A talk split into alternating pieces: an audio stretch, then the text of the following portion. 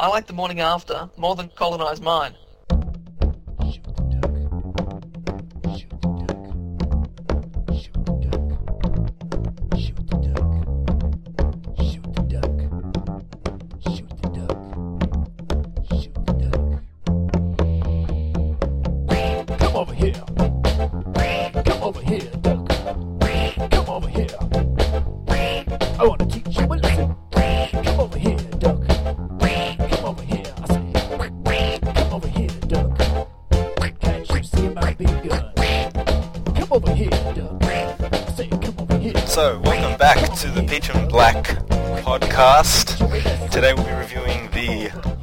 Flower album. Uh, after the last few album reviews that we've done, finally we get our hands on a current Prince album, just hot off the press, the most recent release, you know, the one that everyone's talking about. So, again, welcome to the show. We've got Player, Yo. Toe Jam, Hello. and Captain, including myself, MC. I think that's the first time I'm um, revealing my nickname on the show. So I'm, I'm MC for anyone that didn't know. We're going to be doing what we do, sitting around, having a virtual discussion, talking about, in this case, Lotus Flower. And when I say Lotus Flower, it's basically going to be the Lotus Flower album, the centerpiece album, namesake. So we'll- leave MPLS sound and Elixer to another show for another day. But yeah, this is going to be all about what is, in my opinion, and I won't give too much away, other than that um, I'm a huge fan of the release so far. But in my opinion, you know, the greatest album since the Gold Experience, um, arguably maybe even put in the Rainbow Children there from a musical point of view. And uh, the guys are going to have a lot to say. This could be a very, very interesting show, and I'm sure it's going to be a heated discussion. So, um, firstly, I'll just pop the question. We've done a First Impressions podcast about, from memory, all the material. But just focusing in on this Lotus Flower album, I'm kind of wondering how, how you guys are all, what you all think now. Has time changed your opinion? Are you still listening to the album? What's happening? So take the floor. I consistently rotated from this and MPLS sound. Uh, The last three albums, usually I've only listened to it once or twice and then shelved it. But with this one, I've been listening to it constantly since it's been released, which is good because I keep finding things new, which I didn't find out of the last three. Okay, all right. Anyone else? Yeah, uh, absolutely. Um, this has pretty much been constant rotation for me as well. Uh, the first the first week, MPLS Sound was in there as well, but that's, that has kind of tapered off a bit. But you know, every time I listen to this, as Player said, there's just more things to hear, uh, new things to listen to, things to look out for. It really is a, an, an amazing album, and I can't wait to get into doing track by track to explain why I think that. All right, all right. And Captain, what are your thoughts?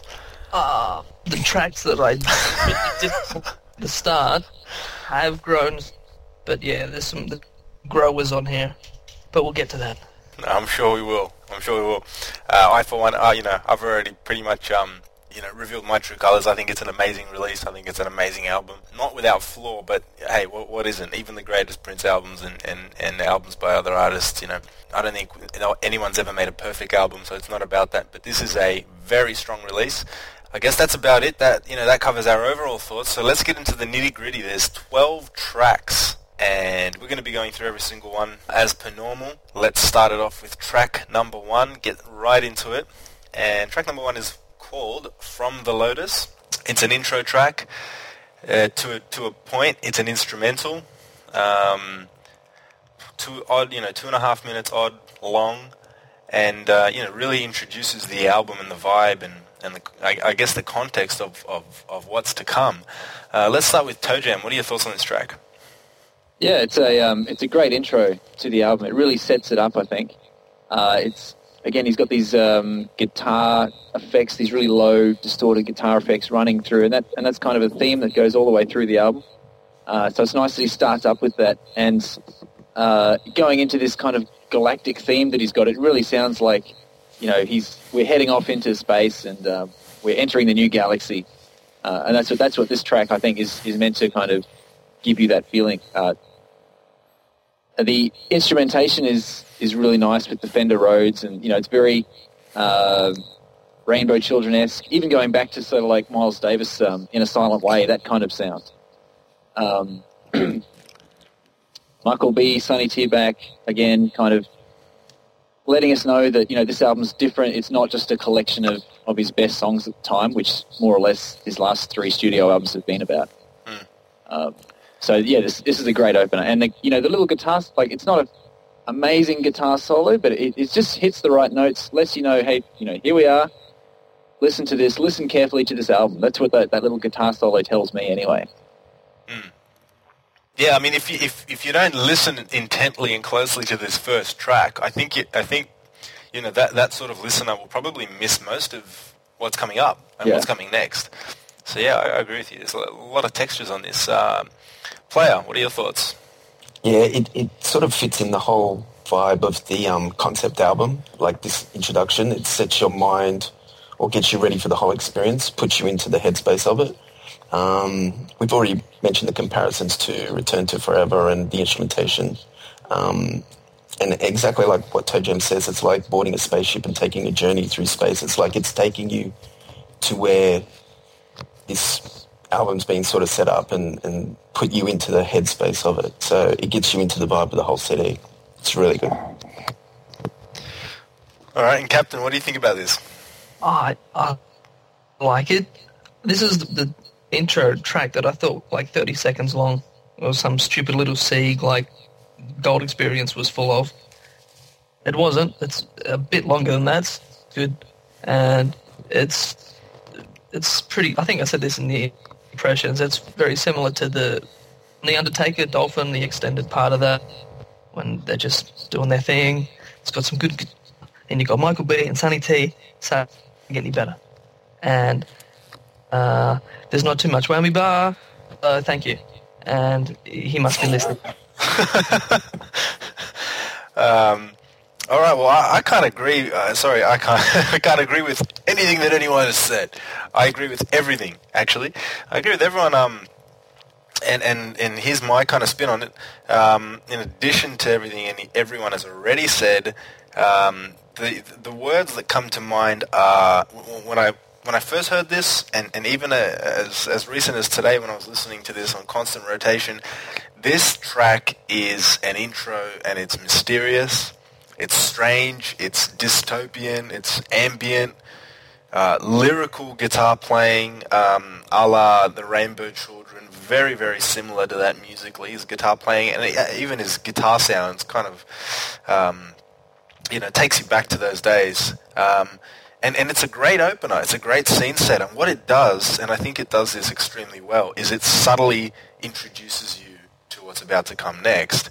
Um, you know, and it, it, you got Sonny T, you got Michael B, you got Prince, and you've just got this this really different uh, opening to a Prince album.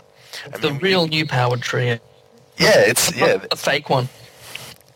yeah, they're back. The the NPG trio are back, Back and with and, and and and this this track, you know, um, a lot of people have have even at this point have said a lot about this album, um, as with any other Prince release.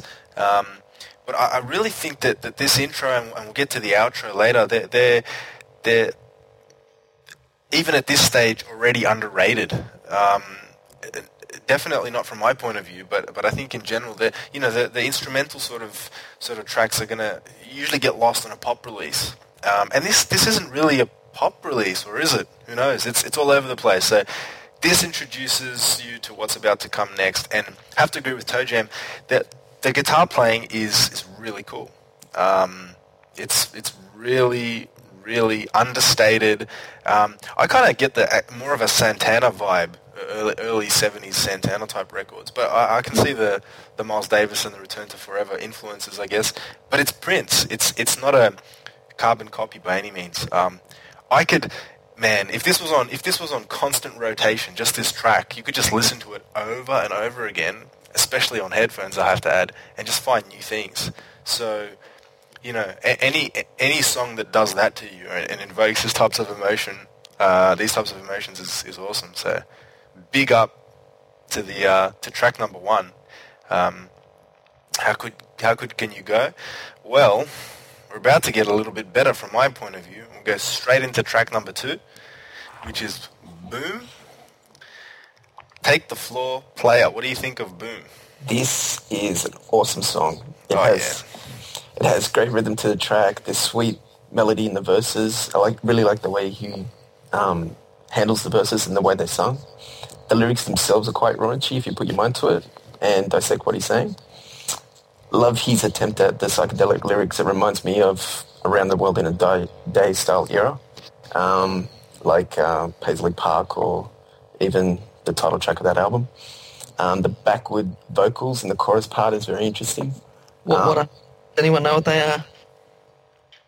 I haven't been Uh, bothered yet. I tried to do it in Audacity, but all I got was I couldn't make it out. It was something about um, uh, every time I come or every time I go, something something like that's the only really part I could make out. The rest of it was is too low in the mix. Uh, I actually saying how many of you suckers are going to pay 200 bucks for I want your seventy-seven dollars. I want your seventy-seven dollars. He just says that over and over.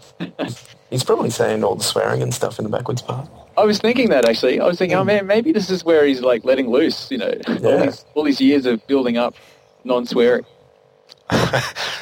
Yeah, well, and that also makes sense. All, all these years of building up, and now he's coming and going. To take that as you will. Um, And the only thing that that's a bad point for me is it's a little too short, the running time, and I really don't like the abrupt ending. For me, that ruins it. oh man, we're gonna we're gonna have a tussle tonight, player. we're gonna get into it. Um, I'll, I'll I'll leave the, abru- the the non-abrupt ending to uh, till my review. But um, uh, Captain, what do you think about Boom? I don't have a lot to say about this track. Oh come on, man! Oh man, The You're first kidding. the first couple of times I didn't like, it. and uh, this is one of the ones that's slowly, it's slowly better. It's got some nice vocals. It's got some nice guitars, and the guitar, the guitar in the chorus and the guitar solos. And he's got these chords, chords that are so similar to something I've Sign o' the Times. Just the sound he's using, but yeah, it's okay. It's, a, Did- sec- it's a sec- it's a second track album. Did, did, did, It's just a uh, second track. it's just it's just a track. Yeah, yeah. Like, but w- w- when you say like it's it's just a it's just a track, you, you like you're you're kind of kidding in a sense, aren't you? Like you're pulling our leg a little think bit. there's a lot of songs on this album. There's what? Better songs on this album than, than this.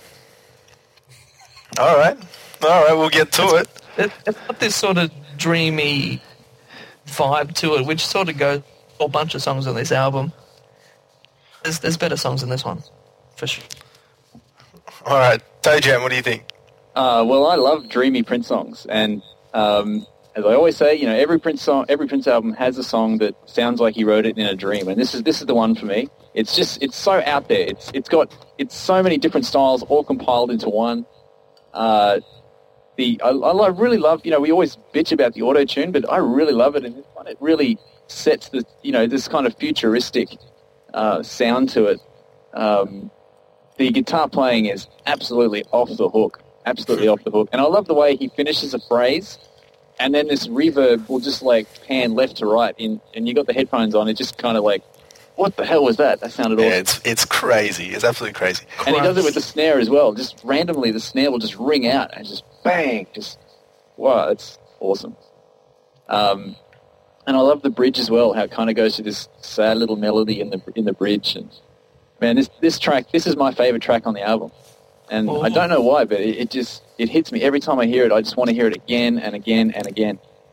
And uh, I love the way at the end how it all, for me anyway, it just comes together right at the end with the little guitar line, and it's backed up by a keyboard in the background uh, going da da da da da da da. And it all, it all just comes together for me. It's like, man, it's just, it's absolutely perfect. I love this song. I have to agree with you 110%. Uh, I have to say, this is, you know, I, I don't know which which of these uh, 12 tracks is my favorite track because it changes constantly. Um, but I could very, very easily pick Boom as the best of this set. It is, without a doubt, one of the great songs of the recent era and probably of all time. Um, it's that, it's, what, Of all time. Boom? boom. Man, boom! That's what I'm talking about. It's Prince boom! of all time. Oh, But it's such an unorthodox song. It's, That's the thing, what's so like- weird about it. Yeah, I mean, it's it's uh, you know the the first track was mysterious, strange, dystopian, ambient, lyrical, this is exactly the same. It's just a follow through. Drinking that It's purple Kool-Aid again. No, it's actually rum and it's it's it's uh, rum and pineapple juice tonight, ladies and gentlemen. But uh, no, it's it, come on. But you know what? I I, I kind of feel like. Uh, I, I almost want to go back to, to talking about track one and how good it is because it's it's it, this album is just really getting me fired up. Um, I was waiting for this uh, uh, and and kind of had had pretty high expectations, and I don't know why I, I had high expectations because the last few releases I haven't. But I mean, when you listen to, to, to, to From the Lotus and then as it goes as it goes into Boom, I, I love that. That's the first thing I love. How it's just so um, unequivocally badass. It's, it's just awesome. You know, you've just got this chord. But uh, what I love as well, I don't know whether maybe this is me just reading too much into the galactic theme, but it almost sounds to me like you've got the the, the first chord, and then you've got this really low kind of sound, and it almost sounds to me like oh they're landing on the Yeah, they're landing on the planet kind of. Yeah, well, I could, I could, I, the landing thing, like, I didn't think of it until you mentioned it, but, but I thought, I thought it was, it was, um, it was the beginning of something. Like, I, I heard that on the headphones, and you just, yeah, I can, I can definitely hear this is like we're getting coming. warmed up. Yeah, so, something big is coming. Big. Um, but man, boom. Uh, I I could spend the next two hours talking about it, but I won't. It's psychedelic, psychedelic lyrics, fuzzy guitar. I don't know what tone he's using, but it is brilliant. Um, and man, whoever said it was ridiculous guitar playing is on point. This is this is ridiculous guitar playing. He's he's done something very rare, and I think not only for him but for other artists as well. He's transferred, in my opinion, on on this track, he's transferred the, the type of stuff that he plays live and, and, and very similar kind of methodology to, to the way that he's been soloing over the last five, ten years into a studio track. And, and to me, it's rare. It's rare to hear him play like this on, on studio recordings. Um, I just love the stop and start bass and drums. It is brilliant. I could just imagine them sitting around in the studio and, you know, Sonny, you know, one leg over the other, just kind of like plucking away at the bass. Michael B. Um, hitting the cymbals and then, you know, stopping them and, and all that kind of stuff. It's just brilliant. And, and can you imagine Prince, just going off on, you know, rocking the axe in, in the studio on this one? Awesome, awesome, and and the layered sounds, and you hear it more on, on headphones than anything else. Um, but y- even on you know through a stereo, you, you can hear it. It's just Uh, okay. Let me put it this way: I've listened to this album about thirty or forty times easily. I've been playing it to death. That means I've heard Boom thirty or forty times, and never has it been identical. It's never been identical. The background lyrics, I, I haven't figured them out. So, um, you know, and I don't know if we ever will. It's But it's just book. sorry. It's talking about the book. yeah, probably. Um, but it's oh man, I've, I have no further superlatives for how good this song is. It's so around the world in a dayish, but it's so futuristic at the same time. And he sounds, guys, if if anyone has got two proper ears and they're listening to this song, how can you not say that he doesn't sound inspired? To me, this is the most inspired Prince has sounded since the Gold Experience. But hey, this is 2009 and it's Lotus Flower and boom, Yeah, I think you're right. that's what's happening. I think that's the reason why it works as well is because he's not holding back. A lot of people think that he holds back in the studio with the guitar so he can save that for the live stuff, but it seems he just lets go and you can really feel the vibe and the energy from it. And it Yeah. translates really well. So there it is. Uh, from the Lotus and boom, the one-two punch. And we're going straight into track number three. A three-chord special, cover version, so to speak. Are we going to do three A first? Or? Uh, 3A. For those unlucky people who own the online version of the album, um, I guess we should. I guess we should. I mean, let me put it this way. I don't think that, that what's that what's that song called again? Someone needs to remind me because I'm I'm all whack when it comes to that. Morning after. The morning after. 3A, the morning after. All right, give it your best shot.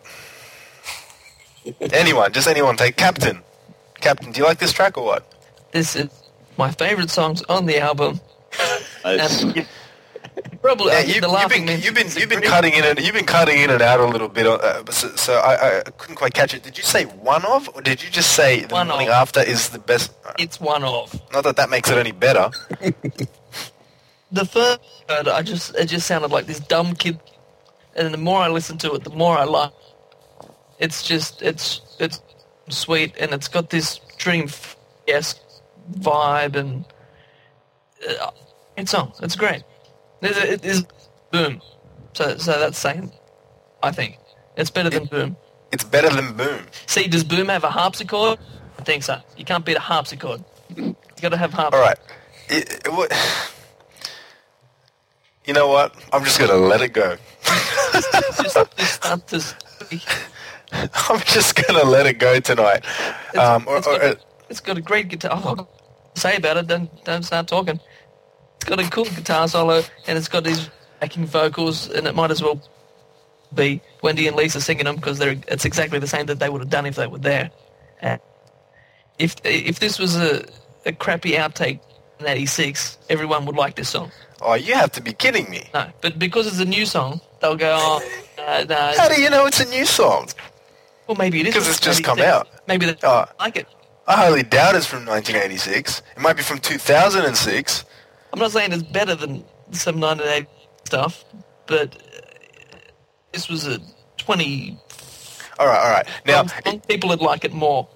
are you are you saying that the morning after would fit very nicely onto the Dream Factory? No, What do you say? similar style song, two songs album, Like what? Like like Dream Factory, like, Like what? Uh, you're comparing Train to the morning after. Train's better, but it's a similar stuff. You got harpsichord. Come on. Man, uh, What else do you want? Good bass. I like the bass in it. And, and he's singing. He sounds like he's 20. He sounds really good. And you, you can hear accent, which is funny. I, I'm lost for words. Like usually, I, I'd you know, I'd react quite violently towards towards that kind of towards that kind of opinion. We're in a virtual some- setting here. But yeah, but for some reason, I don't know why. I'm just gonna I'm just gonna hold back because because if you like the morning after so much, I just I can't wait to hear some of your other opinions. Oh, I'm sure you can't. I, I really like this song. I like it's, it's the, at the end of a few lines. Like I think one of them, one line ends with one, and just the accent, his accent when he says one sound. You like his accent. Yes, and there's another line which I think he says whether it's or near or something, and just the accent on and and one. No I, other, I no, no. I feel I feel ash- I feel ash- now now I feel ashamed for not having cut it, cut you off. Like this is seriously, you're biting three or four minutes into this show, I'm done and now. we're talk- talking about the morning after. Great. It's ridiculous. like, am, am I the only one? I, I, I hate to, like, we, it was all going so well. We're flowing through the, you know, talking about the tracks, and then you got to bring up a, a brick like this. I mean, that's ridiculous. A brick. a brick. It's a brick. It's not moving. It's not going anywhere. It's a gem. It's staying right where it is. It's a it's a unpolished diamond. What do they call them? A diamond in the rough. Yeah, it- Oh, Uncut. man. Uncut. Jesus. Am I the only? Uh, uh, hold on, like I, I feel like I'm talking to myself. Is, is, is, is anyone on the on the morning after bandwagon? Please, uh, Toe Jam, someone, tell me how someone much you come love in. this track. I, I love me- this track too. I love this track too. Oh no! I think this is better than Boom. No, no, no. Oh, f- I'm, I'm just looking for No, the cancel button. I don't. I don't think. I don't think this is on par with everything on the album. But it is. I, I do like the song. It, it, and um, the more I listen to it, the more I get into the to the vibe of it. Um, Do you, do, you, do you dance when you listen to it? uh, no, but I, I, I do my thing. But He does his funky thing. uh, no, no, I can definitely hear the, the Dream Factory comparisons. It, again, it's, it's not in that league of Dream Factory material, but it, it does remind me of Train. That was the first song I came up with. With it came to my head too. It reminds me of Train. That you know, it's happy-go-lucky, uh, you know, some some again the, the background vocals make it sound that 1986 sound. Uh, when I first heard it, I thought, you know, this reminds me of um, all the midnights in the world. Not in terms of the Except Uh, it's way better. Oh yeah, absolutely. Yeah, I was going to say not in terms of the song itself, but just the fact that it's you know it's a light-hearted, soft rock, Did- soft pop. It reminds me of all the midnights in the world as well because it's shit. That's why. No, no, no. It's shit. It's great. It's great shit. But sorry, can, no, no, no. Continue. I want to hear more. Continue. Well, oh, man, I could keep going forever about this track. It's the harpsichord. No, no, no. Yeah, it's the wrong word. harpsichord. Listen to it again, and you'll, No, you'll fuck hear the off. harpsichord. You'll hear the harpsichord. He's got this um, in the in one in the left speaker, and then you've got in the right speaker. I think it's like a little soft organ, and they just do, do, do, do, oh, they alternate, and it's it's Yeah. funky. It's funky. It's it's just really like it's really classic happy Prince without sounding uh, without sounding fake. Yeah, it could, it could have been like a total rip-off, but it, it, it's better than that. Yeah. It have sounded like him trying to do a Dream Factory, but it's better than that. If that, if that makes sense. We're, our ratings are like I'm looking at. Have officially fallen. Officially fallen. Or People are writing live comments to us as we're doing this show. So I can't believe we're talking about Dream Factory. How can you even compare the Dream Factory to this? Well, having said all that, having said all that, if you are out there and you're thinking about joining the Lotus Flower website just for this song, you may be a little bit disappointed. However, A little. I like how you put that. If you are, if you're already a member, if you're already a member, or if you join for other things, you will have a nice, pleasant surprise with this, this nice little funky track. Just If you agree with everything that Toe Jam said. Player, how Um, you love this song? Ah, well, yeah, yeah. What, what what this song means is the morning after pill. pill. this is something of emancipation or new power song. No way. No! Yes, Okay. for sure. That New Power big ass Soul- it New drums. Power Soul, it would be like the best song on the album. But those songs of those It- it albums be. are better than this. This is too much of a wishy-washy, happy clappy, sing-along type of track. It's, it's better than Graffiti Bridge. Th- This picks up where Resolution leaves off on Planet Earth. Oh, it's way better than Resolution. And I'm glad it didn't end up on the CD disc version of the album. That's all I can say about it. That's. You, you, do you mind if I follow up, or have you got more to more, more to say about it? No, I'm not going to waste my time with it. Neither am I. Let's move on. no, I, I need to say something. I, I think that I think that it, regardless of, of my, I won't say hatred because it, it, you know, to, to hate a Prince song, it's got to be really terrible. And this isn't a complete stinker, but it doesn't. I don't think it belongs here. Even for the morning after lovers, and there's two of them in the house, and I, I feel kind of, I don't know, I feel kind of dirty saying that, but to the morning after lovers. Hey, MC, Do you do you guys think this that that, that that this track fits on the album? Does it fit on this album? No. The more I listen to it, the more I think it does. Oh my god! But again, having said that, it's not in the same league of the rest of the, of the, of the, the rest of the album. if it came down to choo- if if I was you know putting the album to came down to the morning after and, and Crimson and Clover, probably put Crimson and Clover because it that's a fit I think. It was a nice alternate thing for the web people to get when it first came. Hey, and you've got the CD version, MC, haven't you? Yeah, I do. Thank you Christ. actually listened to the morning after twice. Have have I listened to the morning after twice? You haven't listened to it forty times. I know that. No, you, you're damn straight. Um, I haven't listened to the morning after 40 times, but I've listened to it more than once, more than twice. I've listened to it maybe eight to ten times because that's the amount of times that I listened to the album, the the online version before I got the physical CD. Because I know And- it's heard forever. You didn't like it at all.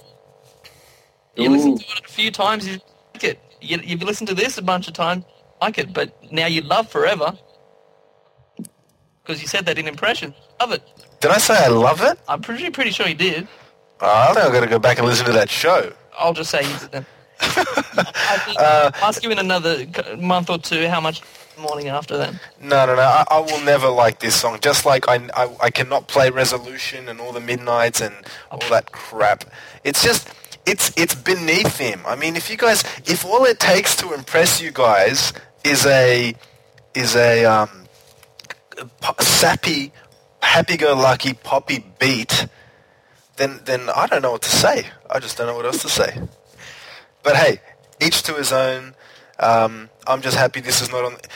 If if the morning after was the was officially the third track, I would not be hailing this as a masterpiece album Just because of the track. just because of a shit track. Yeah, you can't have a shit track on a masterpiece album. How does that work? Oh, there's a couple. Don't worry. That's not, if you think this is one, there's there's more to come. Well, hold on, hold on, hold on. what are you talking about? If you, More to come. if you think this is a shit, oh, there's some more shit tracks on there. Well, don't worry. Uh, uh, uh, fuck. I don't, know, I, don't, I don't know what to say. Let's just go into Crimson and Clover before I lose my mind. Is, yeah, is anyone still there? Yeah. Still, are we still recording? Is it still on? All right. three, track number three. We, we, we're about to review track number three on Lotus Flower. Three B. Three. Track number three, Crimson and Clover. Crimson and Clover. Uh, can, can I start with this? Is this does anyone mind? Go for it. This is the three-chord intro. Nice, fuzzy, ambient guitars, the underwater echo vocal effect, smooth delivery, uh, psychedelic mashup with Wild Thing. Brilliant. Who in the world would think of this? There were, you know, but, but only one. Um, it's, it's, it's a brilliant composition. Um, it's not a faithful cover version in the sense that it's it's not just a, a run through of, of Crimson and Clover, the, the you know the, the '60s version of the song, the original version. Um, you know, brings in Wild Thing, and it, and it brings it brings in original compositional elements. It brings in original guitar playing, and th- those layered sounds. Oh man, if you if you guys thought Boom had some panned. Um, uh, you know, panned effects with it within the track. This has some serious panning, like the way that, that the guitar solo pans from left to right, and you know, just at the right moment, and the timing is brilliant right towards the end of it. It's just a mind buster. It really, when I was listening to this on headphones, it just what an experience. And the, the guitar playing's off the chain, and you know, you feel like he could probably go further. You know, he could just start shredding, but that would detract from the song. He's just all the solos on this album are just really lyrical. Um, and I have to say, you know, even the solo on the morning after is lyrical. It's a good, good solo. I mean, his guitar playing recently has been t- absolutely top notch, and it's, it's it's a brilliant track. Love the pan effects. Love the guitar. Love the psychedelic. Uh, love the sound. Everything. It's just a brilliant, brilliant song. You're Take the start- floor. You're starting to like the morning after. Toe Jam. Morning After sucks, and now we're going to Toe Jam. Take long. Toe Jam. Ah, he's gone. He's gone. He's go- He's probably listening to the Morning After. Oh yeah, it says cold drop. All right. Well, then I'll take over if you want. All right, take it over. All right. Crimson Closer, Clover. It's a great tune, um, even though it is a cover song. I know a lot of people don't like when he does um, cover songs, but I think this is a different exception because if you weren't aware of the fact that it is a cover song, you wouldn't think it was. If you weren't aware that it was a cover, you wouldn't think that it was a Prince song. So he very much makes the song his own. Um, definitely nice guitar effects and solos. Um, and I didn't agree at first with this being selected as the first single, but my mind, I've changed my mind on that uh, since its release, since I've heard the whole album where it sits. It's really, really good. All right, all right, all right. Toe Jam, are you there? I'm here. I'm here. What do you think about track number three, Crimson and Clover? Uh, yeah, I really like this cover. Um, I think this sort of sums up the entire album. If you were going to play one song for someone to sort of represent what this album's about, this is the song to play. Uh, again, it's a really interesting way that he's mixed all the songs together. Um, it reminds me very much of the way he played Just My Imagination in the in the late '80s live. Uh, this kind of you know laid back ballad with this really heavy guitar solo towards the end, and, and it builds and builds as it goes goes along. Um, yeah, I don't have a whole lot to say about it. It's it's pretty straightforward, and uh, a pretty straightforward song, but it it works really well, and again, it summarizes the album. Uh, when it goes into the wild thing uh, parts, the second time it does it, he I think I don't know whether it's deliberate or not, but he actually misses it. The, all the guitar the guitar misses it, and you just hear the bass playing it. And I don't know whether that's deliberate or not, but it used to distract me at first, but I think he's left it in there deliberately to sort of give it that more live uh, vibe to it. And I think that really comes across. Yeah, it's it's it's raw. It's very raw that, that bit. I know what you're talking about. Yeah. Yeah, it's really cool. Yeah, it's just yeah, an example of, you know, that little imperfection makes it, it gives it almost subconsciously, it makes it sound more raw, makes it sound more live. Yeah, it gives it that live feel. You know, like we, I've, I've said it about Boom, and I, and I agree with what you're saying there. Like this is the type of song that I could imagine would sound very, very similar played in the studio. Yeah, yeah. Um, also, the, I, I actually really like the video as well. If you've seen that on the website, or it might be on a few places by now. Yeah, yeah. Uh, the video is actually quite interesting as well. The way he's got the, um, you know, looking through the dancer, and then you see him in the background. sort of thing. I think it's interesting visual. It's about time he made decent videos too, like this one. And, and it fits with the overall concept. You know, the, the, the, the colors, the psychedelic colors, the kind of the way it's filmed, and all that kind of stuff. I think there's um, you know, there, there, there is all this. Uh, there's a lot of media that, that has come along with this album. You know, the, the pictures, the website sh- shots, you know, photos and shots, the album cover art, the the videos. They're all you know, the, the fashion, what what they're wearing. You know, some of the Leno performances, etc. I mean, it's just a it's to me it's very reminiscent of Gold Experience era, very reminiscent of um, Sign o' the Times era in the sense that this is obviously a project he believes in to the degree that he's going to you know make a statement with everything, with the video, with the cover art, with everything. So um, I find that really interesting as well. Yeah, it's not it's not stylized like um like today's sort of records. It's sort of more organic and it has more of that concept album feel to it. Definitely, Captain. Oh yeah. It's uh, it's a tie with the morning after. I, I tried to listen through Crimson and Clover just so I had to review. Uh, I'm ready. It's got you were talking about. It's got the left and right in guitar solos and everything. And the funny thing is, every every um person who's learning to be a sound and they do their first couple of mixes, play around with the panning like it's the best thing they've ever done. And and after they stop doing it because you just don't. And then he's done it all over this album, and everyone's saying it's great. And to me, it's just ridiculous. It's what beginners do, and it's really funny. But because he's him, he, he can do it, and it's fine. So what? You, you don't like you don't like the panning effect? Uh, it just sounds am- to me because I've been in like audio engineering schools where everyone does that when they first start doing mixes. They're like, "Oh, look, this and I'll, I'll pan it left and right, and it'll be really cool." But I When think you first- what makes it good- everyone do it a million times. It's really old. Yeah, but I think what makes it good is the the time when they do it is when Prince is doing this, you know, this wah wah wah wah, wah thing on the guitar. He's building it and building it, and then the pan effect comes in. So it's hmm. it's not a matter of oh, it's just an effect for the for the for the sake of an effect. It's put Yeah. in the right the right spot.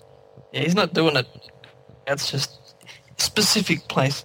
So it got it's just got all the wavy guitar sounds and the vocals as well.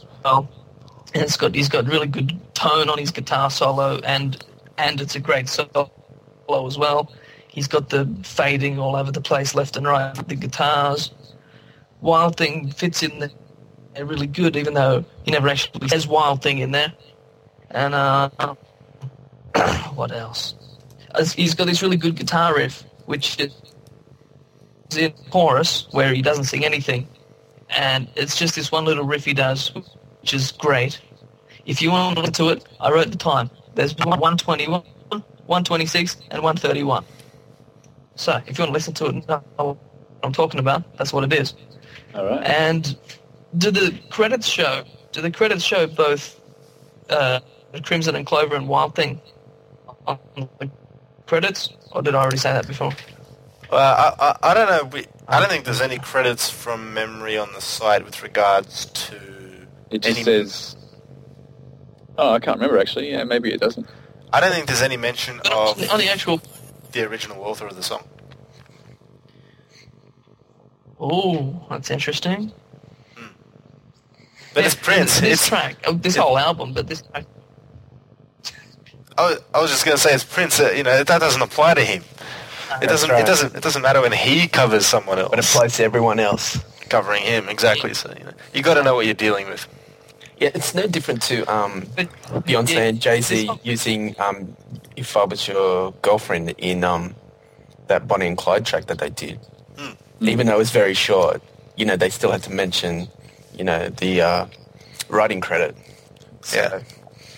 they got to do it. He's got to do it too. Yeah, if I had to choose between the morning after and Crimson and Clover, Crimson and Clover would be on the album. But the morning after, if it was my choice, for my personal choice, it would be the morning after. But yeah, this album and this track, it sounds really good. Like he, he went and saw Marty McFly to bring back these, you know, futuristic ways of recording, and uh, there's lots of tricky things on here. When you listen to the whole album, there's things that you hear that are interesting. I don't know if they've never been done before, but he's never done them before, and they sound good. Yeah, yeah, I definitely agree with that. I think that um, the way this this album is has been master, mixed and mastered um, is different, and he's I don't know, he's maybe using a different platform. He could be using different tools, but uh, it sounds really fresh and the, it's crisp. Uh, the only the only thing, and without going into too much detail, on uh, on a couple of songs, I think on Boom and on Crimson and Clover, I kind of w- when you play it at at higher volumes, there's a I get the impression that some of it clips. There's a little, little bit of clipping, but it, it might just be me. I don't know. Maybe I'm playing it too loud because I love it so much, but I don't know if anyone else has had that. Well, I heard a little bit of that on uh, the first track, but that's see, I haven't heard the physical release yet. I'm still going off the Lotus Player download, so I thought, oh, maybe it's just the um, when I downloaded a bit of a clip there, kind of thing. So, but I, I Yeah. did hear some of that as well. Yeah. Could be, could be. I don't know. But uh, the album sounds amazing regardless. So, um, Crimson and Clover, uh, track number three, uh, ends, goes into another track with a few seconds of pause, and that track is number four, Forever. Now, I, I don't think, I don't think anyone else other than myself should probably go into their own thoughts about this song, only because Captain's already alluded to the fact that uh, I made some some uh, pretty derogatory comments uh, uh, about it. I don't know if that came across on the last podcast. We might have edited some of it, some of it for expletives, but um, I didn't have too many nice things to say about the song. In fact, I thought it was whack. I thought it was a weak track. Um, but what I what I now think is, uh, uh, you know, I, I'm not going to say I love the song. Uh, it's one of the weakest songs on this album, but this album doesn't have any weak songs, so I don't know what that means. Um, it's another three chord special. Uh, he's got the three chord intro on the on, on the More piano. support for morning after. nice, tra- nice. Tra- you- see, see, wait, don't, don't just- mention there's that no song. back on song. Don't mention that song anymore. You- You're gonna, you know, I'll start making. You like- I'll, we'll go into a tangent. Um, nice drums and bass. Uh, very nice dr- drum and bass I- interplay uh, between what seems to be Cora and Josh. They're kicking it on this song. I like it. Um, very bouncy bass. I love listening to this. This whole album is amazing on headphones, and and you, you can say that for every single track, but specifically the bass, it just sounds really, it's very bouncy and, and, and really nice to my ears. Um, what, what I do like on, on this song, I can't believe I'm going into so many positives on Forever, by the way, but I'll keep going. it, it, what it does, it's got this, while the bass is kind of filling in for some of the traditional drum fills in, in some of this, in some sections of this track, he's got this repetitive um, uh, synth line, and then the, the synth lines actually repeat what some of the key lines uh, are, are delivering, and then at the same time, especially on the chorus, he's got this vocal chorus harmony. He's got these harmonies happening in the background, and they s- they're so seamless um, when when you know when when placed alongside the synth lines, and, and this whole thing creates this very um, orchestral, classical uh, type of composition, at least to my ears, as I say.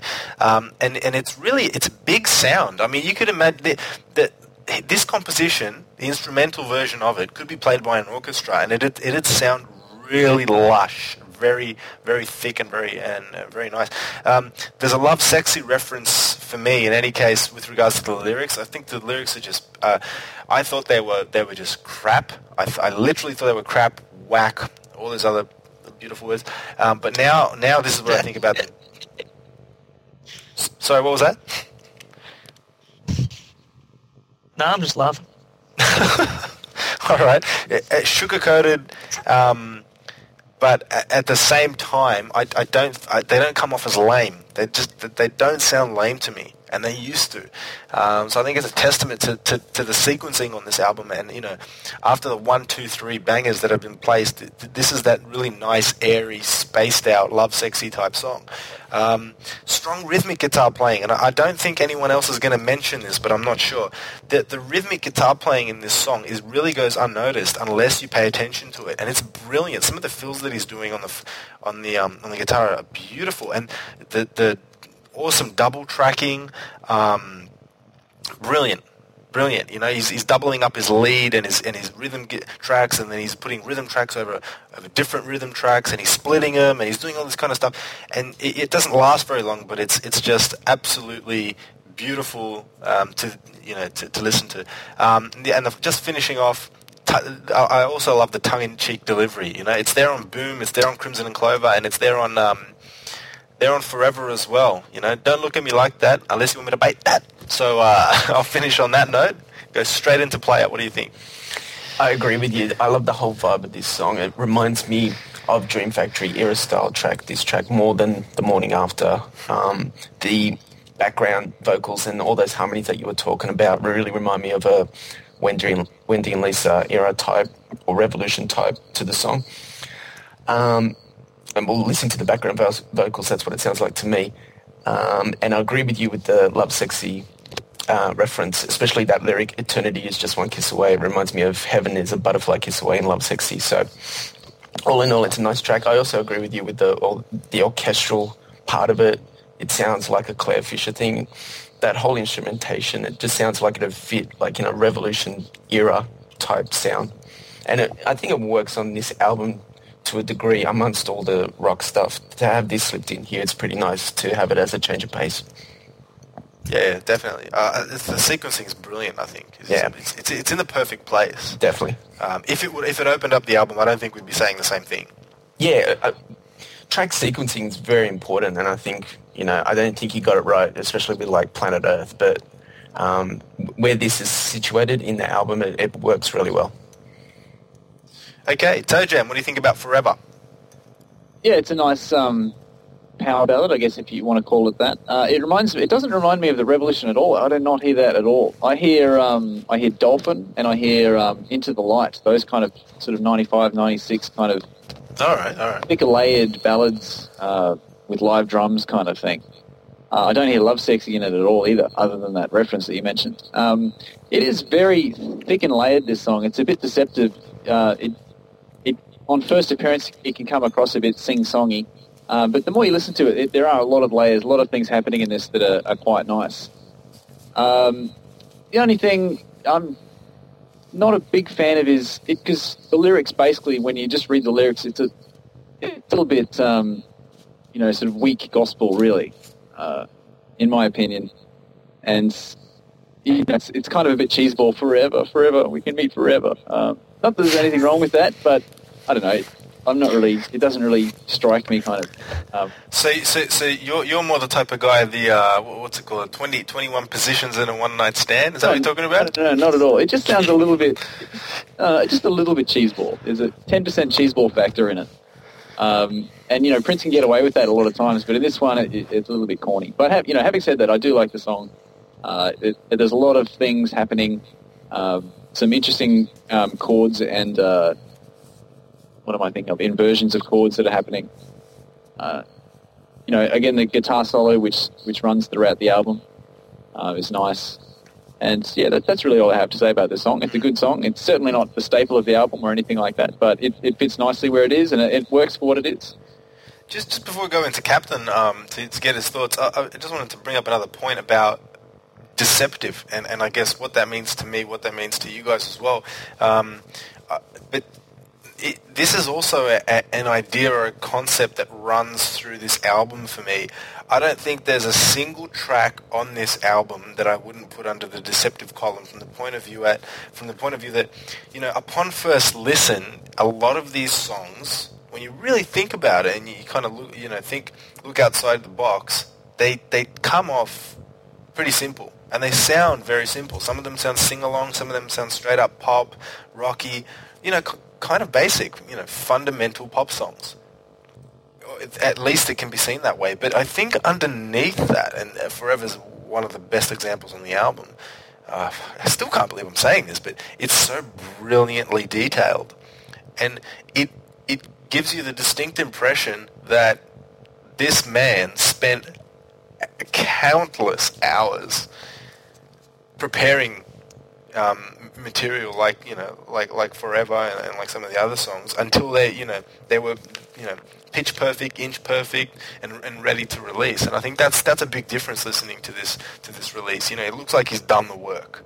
So Yeah, it's very polished without sounding overproduced. so uh, Captain, you You were, you were just talking about the morning after then, really, weren't you? Deceptively simple, but there's really all these tricky things in there. What do you think about Forever?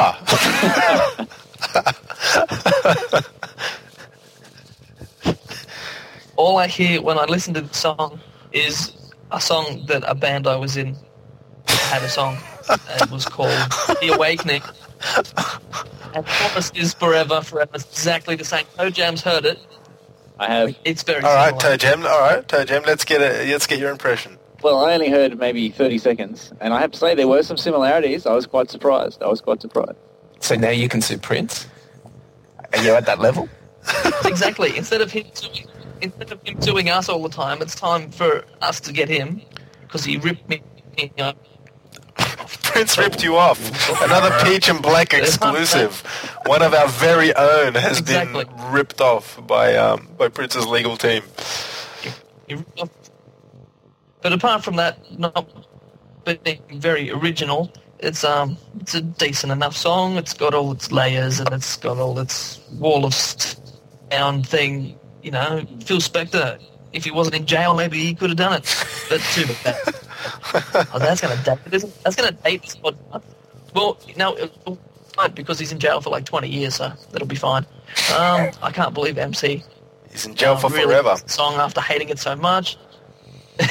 You better believe it. Well, this is the thing. Like, it's the context. It's the context.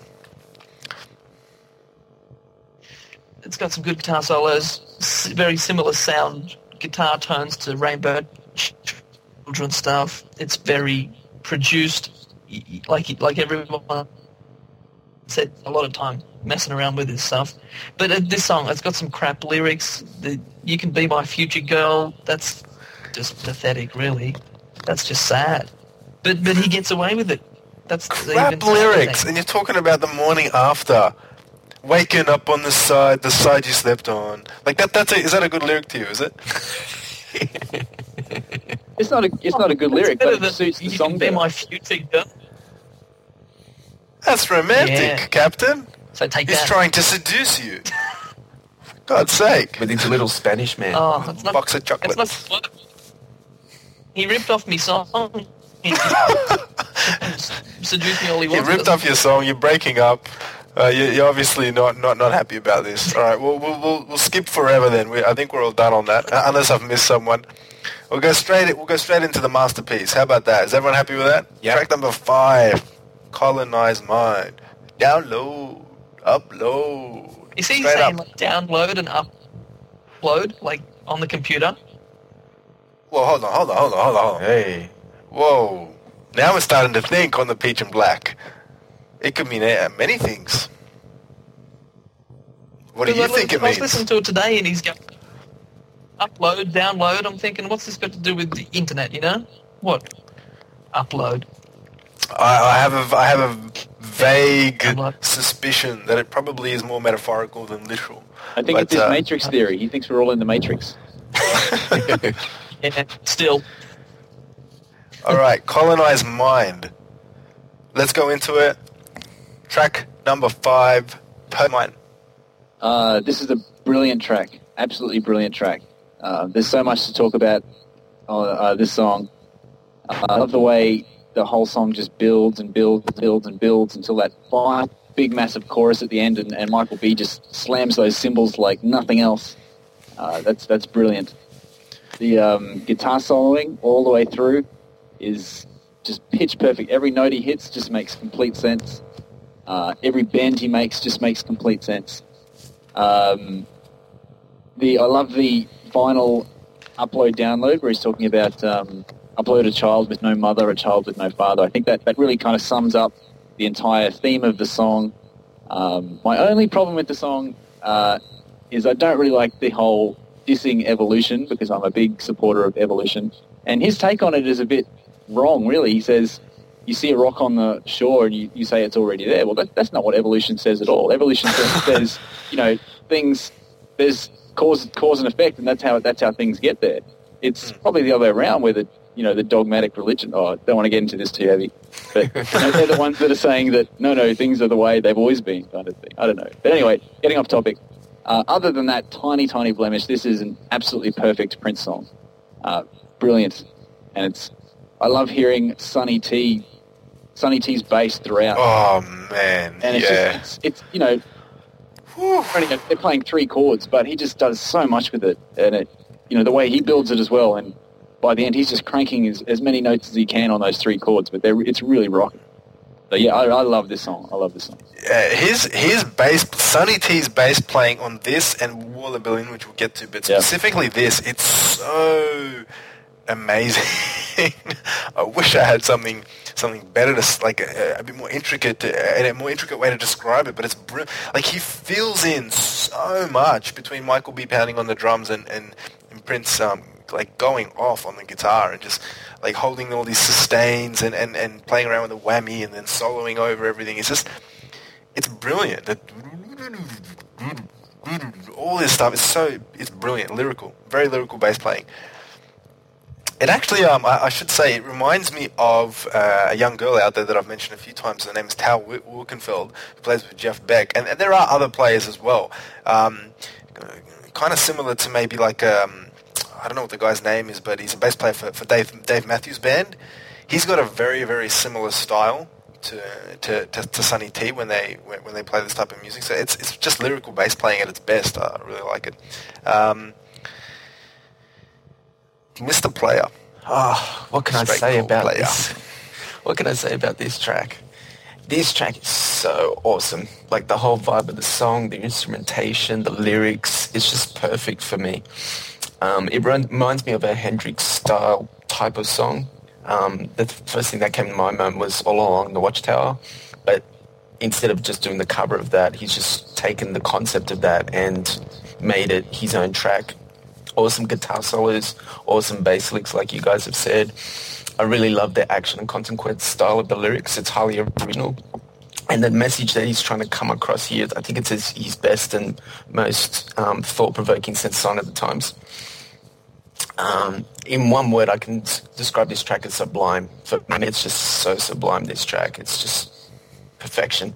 Um, and I would put this in a separate category of album tracks that are elite, like Joy and Repetition, or If I Was Your Girlfriend, those Oh type yeah. tracks. Oh yeah. This is easily my favorite track of the whole CD. I'll give it 10 out of 10. Wow. The only thing that ruins it for me is the way that the next track comes in as it fades out because I was initially listening to the first version that came out that was the preview on the radio Yep. Yep. Yep. and and that just naturally fades out and I really like that and then just how Feel Better sort of just cuts in a little bit too early I just uh, just cringes when I do that when that happens but all in all it's 10 out of 10 for me sublime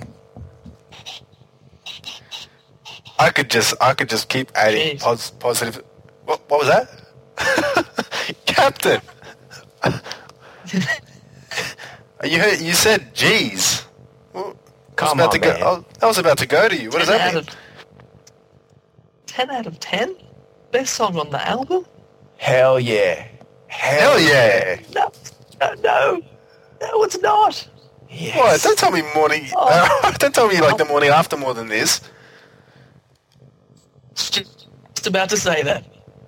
Okay, you were just about to say that, but I want to hear you say it. Ah. I like the morning after more than Colonized Mind. Ouch. Guys, he's off the show.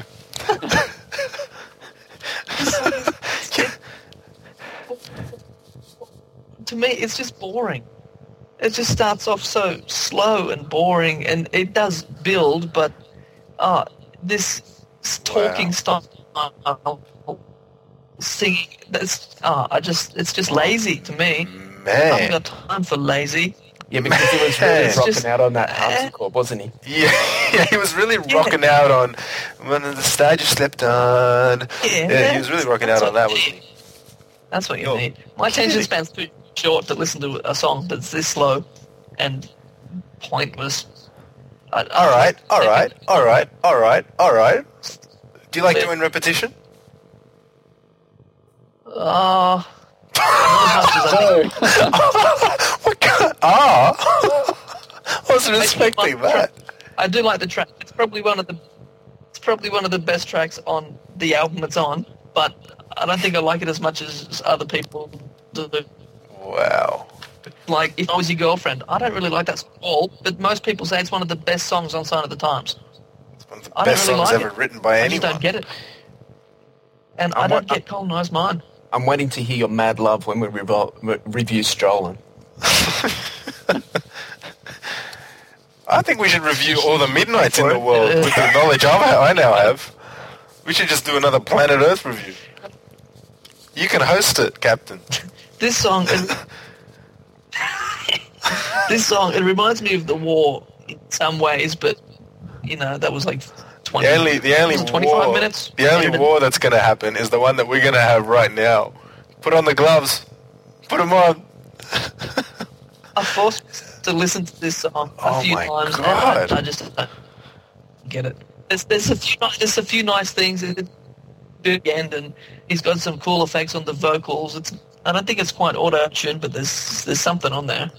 It's got He's some been doing that guitar all over the place.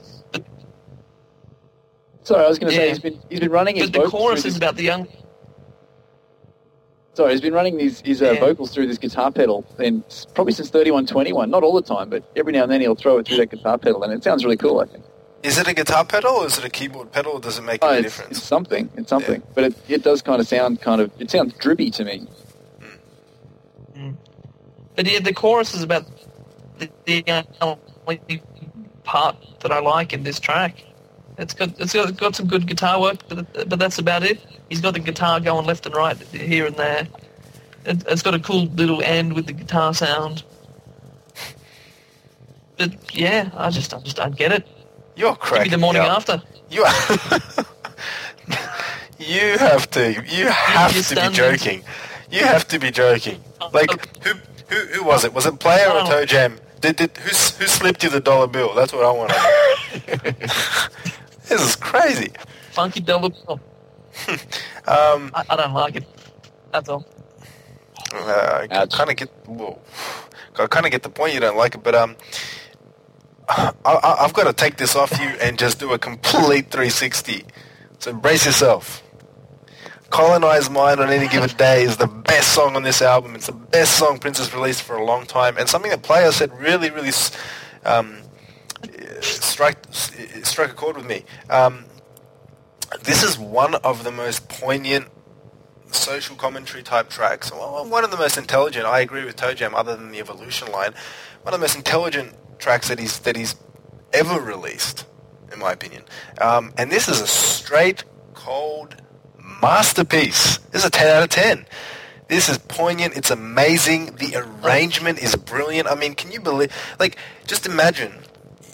Just imagine yourself arranging that song. You said you got a couple of tracks up your sleeve. I mean, to sit down and produce a, a, piece of work like this, you've got, you've got um, rhyming and, and you know, got rhythmic and then unrhythmic ri- uh, couplets.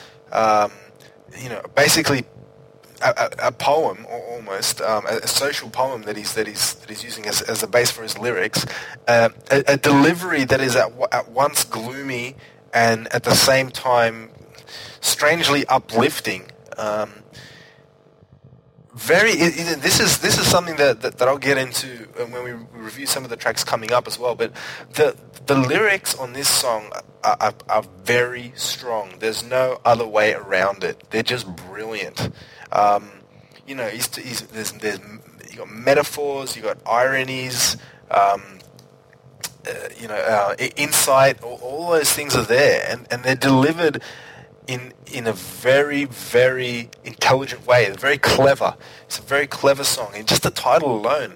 I mean, colonize mind. That's brilliant. You know, and this is the type of song where you know if you're looking to dance or if you're looking to, to, to you know for a funky number to pump up, that's coming up. But this is this is something different. You know, this is a sign of the times type track, and um, you know I, I can't even compare it to Sign o' the Times. Um, other than the lyrics. I mean, the music's very, very different. So it's amazing. Amazing. He's got that, that amazing arrangement behind it. Sonny is going off. That's all I got in my notes. Sonny is going off. He's a brilliant bass player, and you know, on headphones, I, I, I almost wish that I was at the mixing desk, just being. I'd love to just so- solo out his bass mm. and just listen listen to that cold. Oh, that'd be amazing. Um, you know, some some of the most brilliant guitar. I'll, I'll say it once and I won't say it again. This is some of the most brilliant guitar composition some of the most brilliant lines, some of the most brilliant notes. I agree with some of with the bends. These are some of the most brilliant bends he has ever put down to wax. He's and, ever recorded. And when he hits that, uh, I don't know what you call it, that sort of tremolo effect, he just hits it at the right time. Yeah, it's like on point. It is brilliant, and it's and you know every time I listen to it, it's just it's just so, it just comes in, it, and it's it's subtle and it's aggressive at the same time. This this song is unbelievable. Um, uh, just finish on on the, the guitar playing style itself.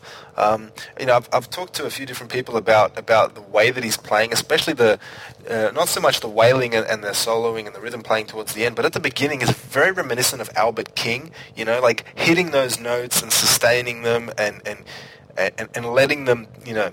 Um, play out the way that they're supposed to, um, with, with, just a slight echo on it as well, is brilliant. It's just so subtle. You know, Prince can tear up the guitar. Prince is one of the most underrated um, commercial musicians around when it comes to playing the guitar, and this just proves it. So, man, I, I can't. Just, I could just go on and on and on and on and on and on and on. Ten out of ten. But then things start to change up as they always do. Track number six, it starts off changing the vibe up completely with a funky track. Feel good, feel better, feel wonderful. Take it away, Captain. You didn't like the slow rock, is what you called it? What do you think of the funk? What do you think of the dirty funk? This is my second favorite track on, on this album. You have just redeemed yourself and you're still on the show. oh, that's that's good to know. I like that. you sound thrilled. I like the original sample that came out a while ago, but I like this one more. The sample was more sparse. It didn't have the bass and the horns in it, but I love this song. It's not just a song. It's more than just a song. He needs to do a whole album like this, and I'll be very happy. It's it's got this 86, 87 vibe I get from this song as well. Uh, it's somewhere between you know Crystal Ball and the Black Cat. Um, it's got the the way the way he sings it. It's got these hard vocals, and I really like it when he sings like that. Like my name is Prince, and I don't know another song where he sings like that. Um, I like the horns. He doesn't go overboard with them like he has done for you know about five years now. He's just doing horns on everything on this track. There's just they're just there. They're just enough. They're not too much. And there's that line uh, I've got a guitar that can part the sea. And I think MC said this. The, this guitar just comes out of nowhere and, and then it disappears again. It's good. I like that. I like guitar. It's good in this song. But there's not enough guitar overall in this. It's only like the last 30 seconds. There's really a lot of guitar in it. Yeah, but, I mean, um, it's, it's not a it's not a rock based track. So. Mm. But he's got a line in there. It's what the blank I was thinking when I threw you the ball. That's very un JW like. suggesting a word which he shouldn't be suggesting. My opinion. Shouldn't say that. That's not good. He's an no, naughty He's saying what the Why, duck? What are you talking about? What the duck? Oh, He's talking about the duck. And there's that line with um, you know, they try to sue me and they love me too much. That straight first was that that was a reference to the PF, the and the funk song and all the crap that went along with that. But uh, that's about it. This is my second favorite song on the album. I said that. First song that that that's still um, so. Stay tuned. All right, if I can take this little baby off your hands, I will. And I want to go into this track, what I, my thoughts of it before Player and Toe Jam get a stab at it, because I have a feeling someone, and I might be wrong, will make a James Brown reference, and I just want to squash that before it's made. No, no, no, no. this is not a JB rip. It's not a JB cover. There is so little James Brown, JB um, influence in this track um, that it, that it's not funny. You know, it's it's almost as if any funk track that Prince or anyone else has has invented um, can be traced back to, to the inventor of funk, Mr. James Brown, R.I.P. But I mean, you can't you can't make an assessment of a song, in my opinion, just based on on, on, on elements like that. Um, the the only thing, and before I go into the review, if anyone is going to bring up James Brown, um, it, you know, the horns, obviously, th- there there's a couple of um, there are a couple of bass licks that, that are kind of under you know, under the radar in the song, and you can only faintly hear them at different parts of the songs that are, that are similar to the musicology bass um, bass lick, and they come through on this track. But other than that, there's not a whole lot to it. I mean, this is Prince being being himself, being his nasty self. This is this is back to the Black album for me. Um, but this is, you know, it's an updated version. It's positively nasty, funky, and it is all the way funky throughout the whole thing. Uh, great change up from Colonized Mind. I agree with Player though that it comes in too early. I don't know whether whether you think that it um, that it shouldn't follow, and I guess you, you, you're- you're about to talk about it anyway. But I kind of I kind of like the change up, going from the seriousness and the social commentary of com- colonized mind into um, this more playful, positive, uh, and and inspired version of, of, of a you know a party diss track, I guess. Uh, Prince Prince is drumming on this, and hey, it's basic beat, basic you know in the pocket drumming, but it's tight. It's really nice, and and it sounds like they've they've really set up the, the the recording of the drums to get you know maximum impact because you know he's smacking that snare on this, and, and it just comes through on headphones like you know uh, it'll make your ears bleed if you play it too loud, but it's beautiful. Um, the horns are subtle and, and they're really nice, but my favorite sound, and Captain alluded to this, is when he says, you know, I've got a guitar like I can, uh, that can part the sea. Um, and then this little, little inkling of guitar just fades in, cr- almost cross fades in, kind of, uh, and then fades back out. That's beautiful. That is awesome. And, you know, who does that? Who does that? He's the funkiest brother around. So, um, yeah, bells and whistles galore. This is just a great, great track, and it reminds me of Housequake. I'll leave it there. Play, I'll take it over. Yeah, I can see what you're saying there. Um, with colonized mind, I do agree that this is a good way to change up the tempo and the pace of the album. It was just he should have started a little, about two or three seconds a little bit later after colonized mind, but definitely where it sits in the album, it kind of reminds me of one plus one plus one is three on Rainbow Children. How that's very similar in its concept, and then you've got this little funk thing in the middle. I always see it that way. Um, it's a good uplifting track, and the sentiment of the song reminds me of Party Man. Reminds me of the Oh yeah, I can I can hear that actually now. yeah. Um, and it's going to be one of those tracks he can bring out live and turn it out, even though he didn't seem to. It didn't seem to come off that way on the Leno appearance. But all in all, I'm loving it. Very good. Okay, okay. Uh, Toe Jam, final opinion on feel good, feel better, feel wonderful. Doo-doo-doo-doo. That's my worst impression. Yeah, this this is um this is pretty funky. This track, uh, it to me it um, maybe this is because we'd heard it like you know, two and a half years before just the snippet on the NPG Music Club. So maybe this is the reason, but to me it doesn't really fit the album uh, musically. But having said that, it, it certainly doesn't like stand out and you think, oh, what's that doing on the album? It certainly doesn't do that. It it has its place, and I agree with Player. It's kind of a one plus one plus one is three uh, in terms of what what it's supposed to be on the album, and it, it is. It's it's it's super funky. This thing. Uh, I am going to bring up James Brown, and I'm not going to say it's a complete.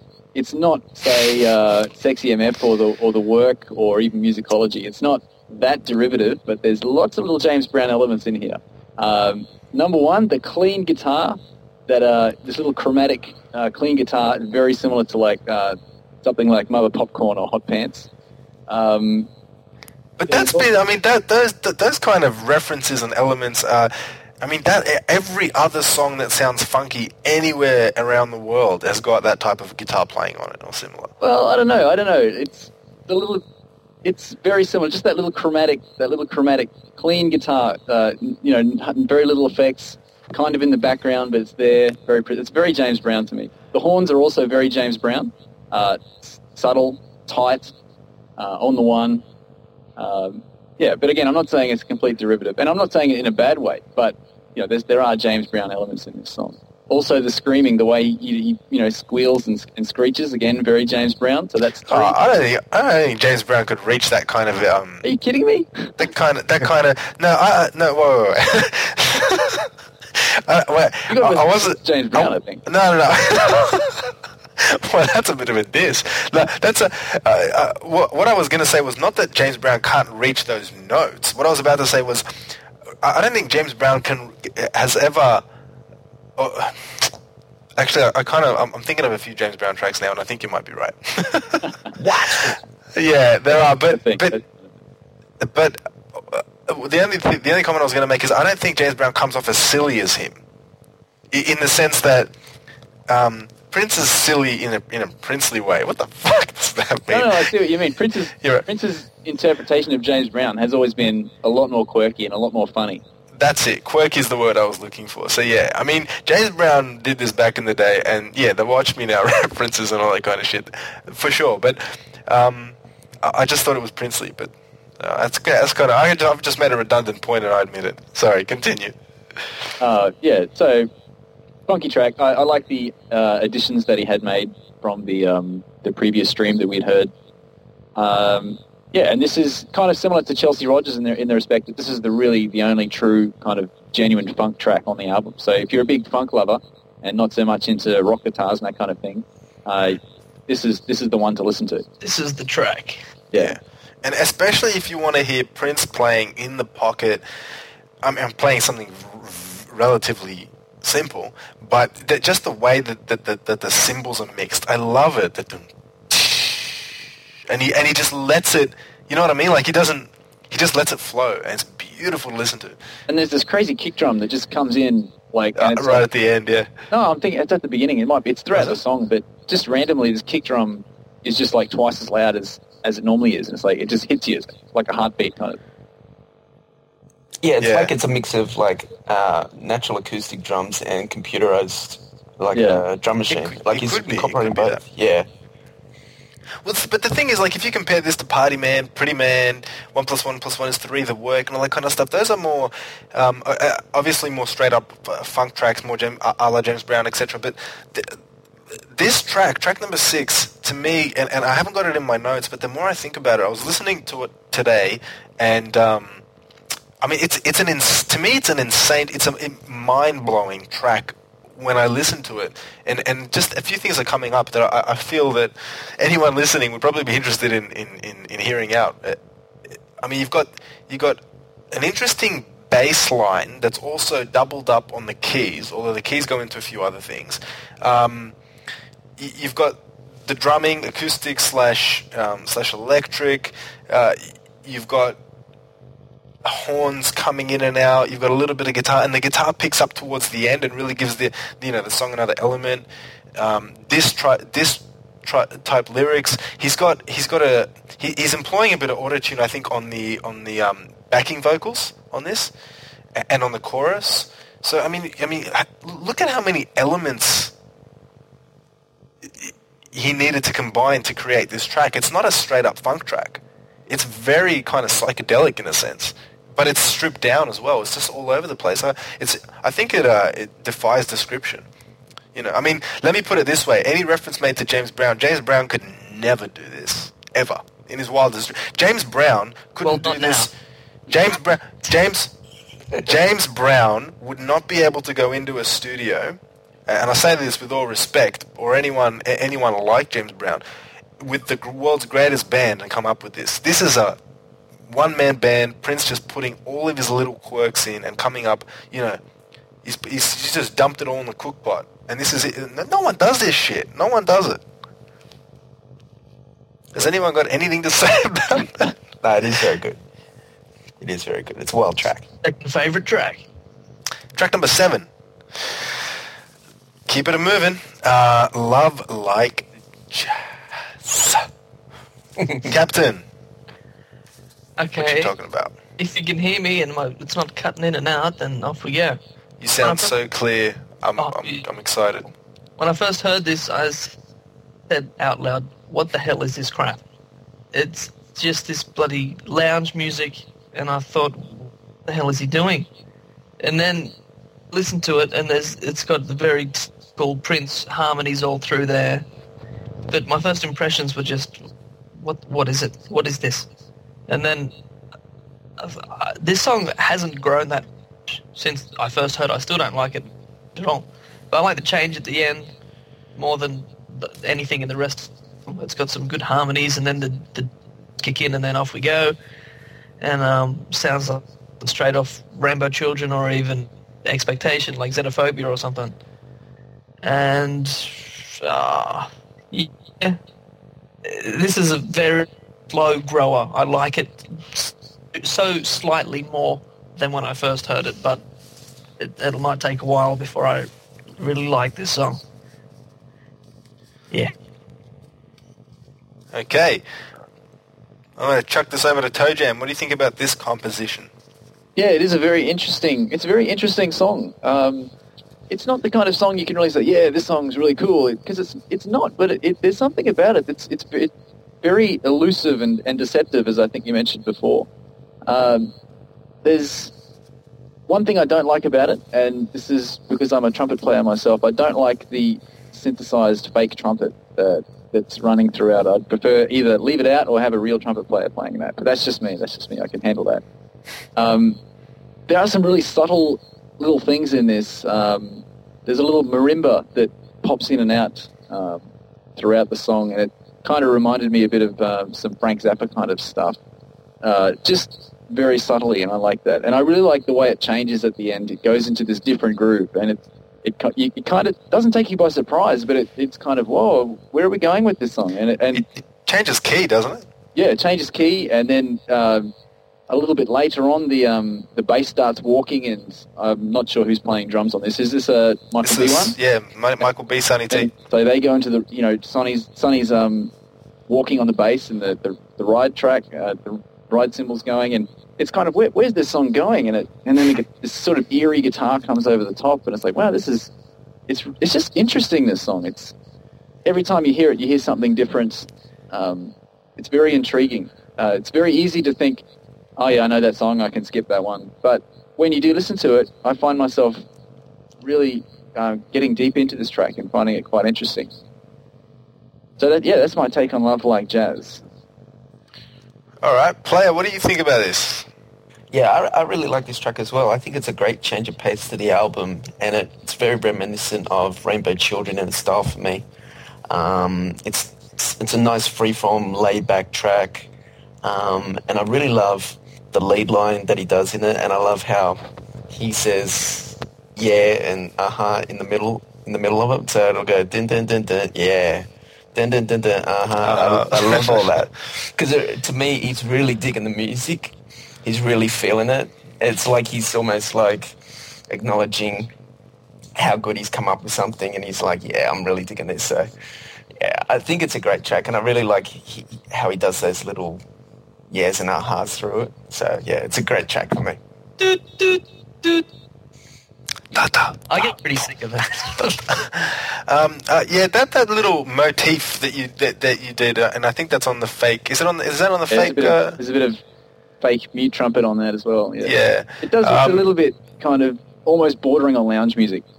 So I think if you had used a, a real trumpet on that, it would have been a bit nicer. I think. I actually agree with you. Must have been busy.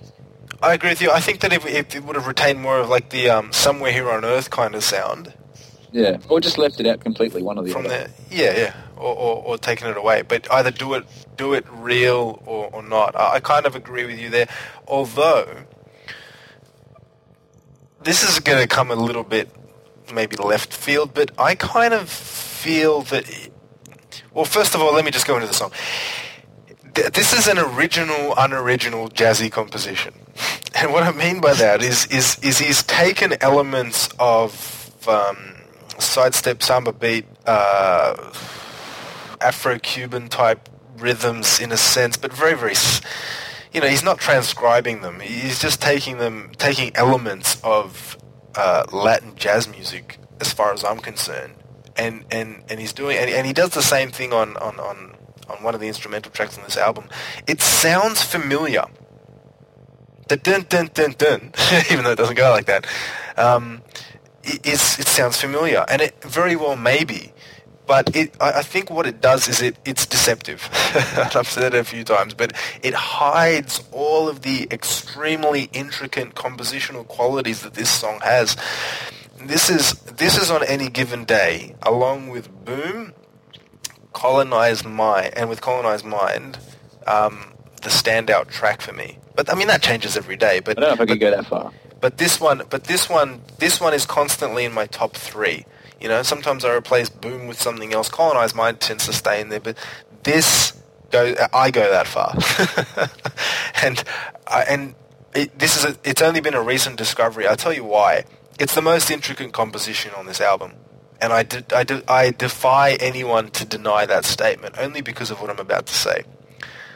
Starts off with that motif, I guess, a little bit. Then you got marimba. Uh, I dig the Frank Zappa vi- uh, reference. Uh, he's, he's, he's, he's nowhere near the compositional brilliance of, of, of someone like Zappa um, in, in composing quirky music. Um, and, and this is an example. You know, he's, he's hitting the. There's a glass ceiling effect here. But then then you got bells.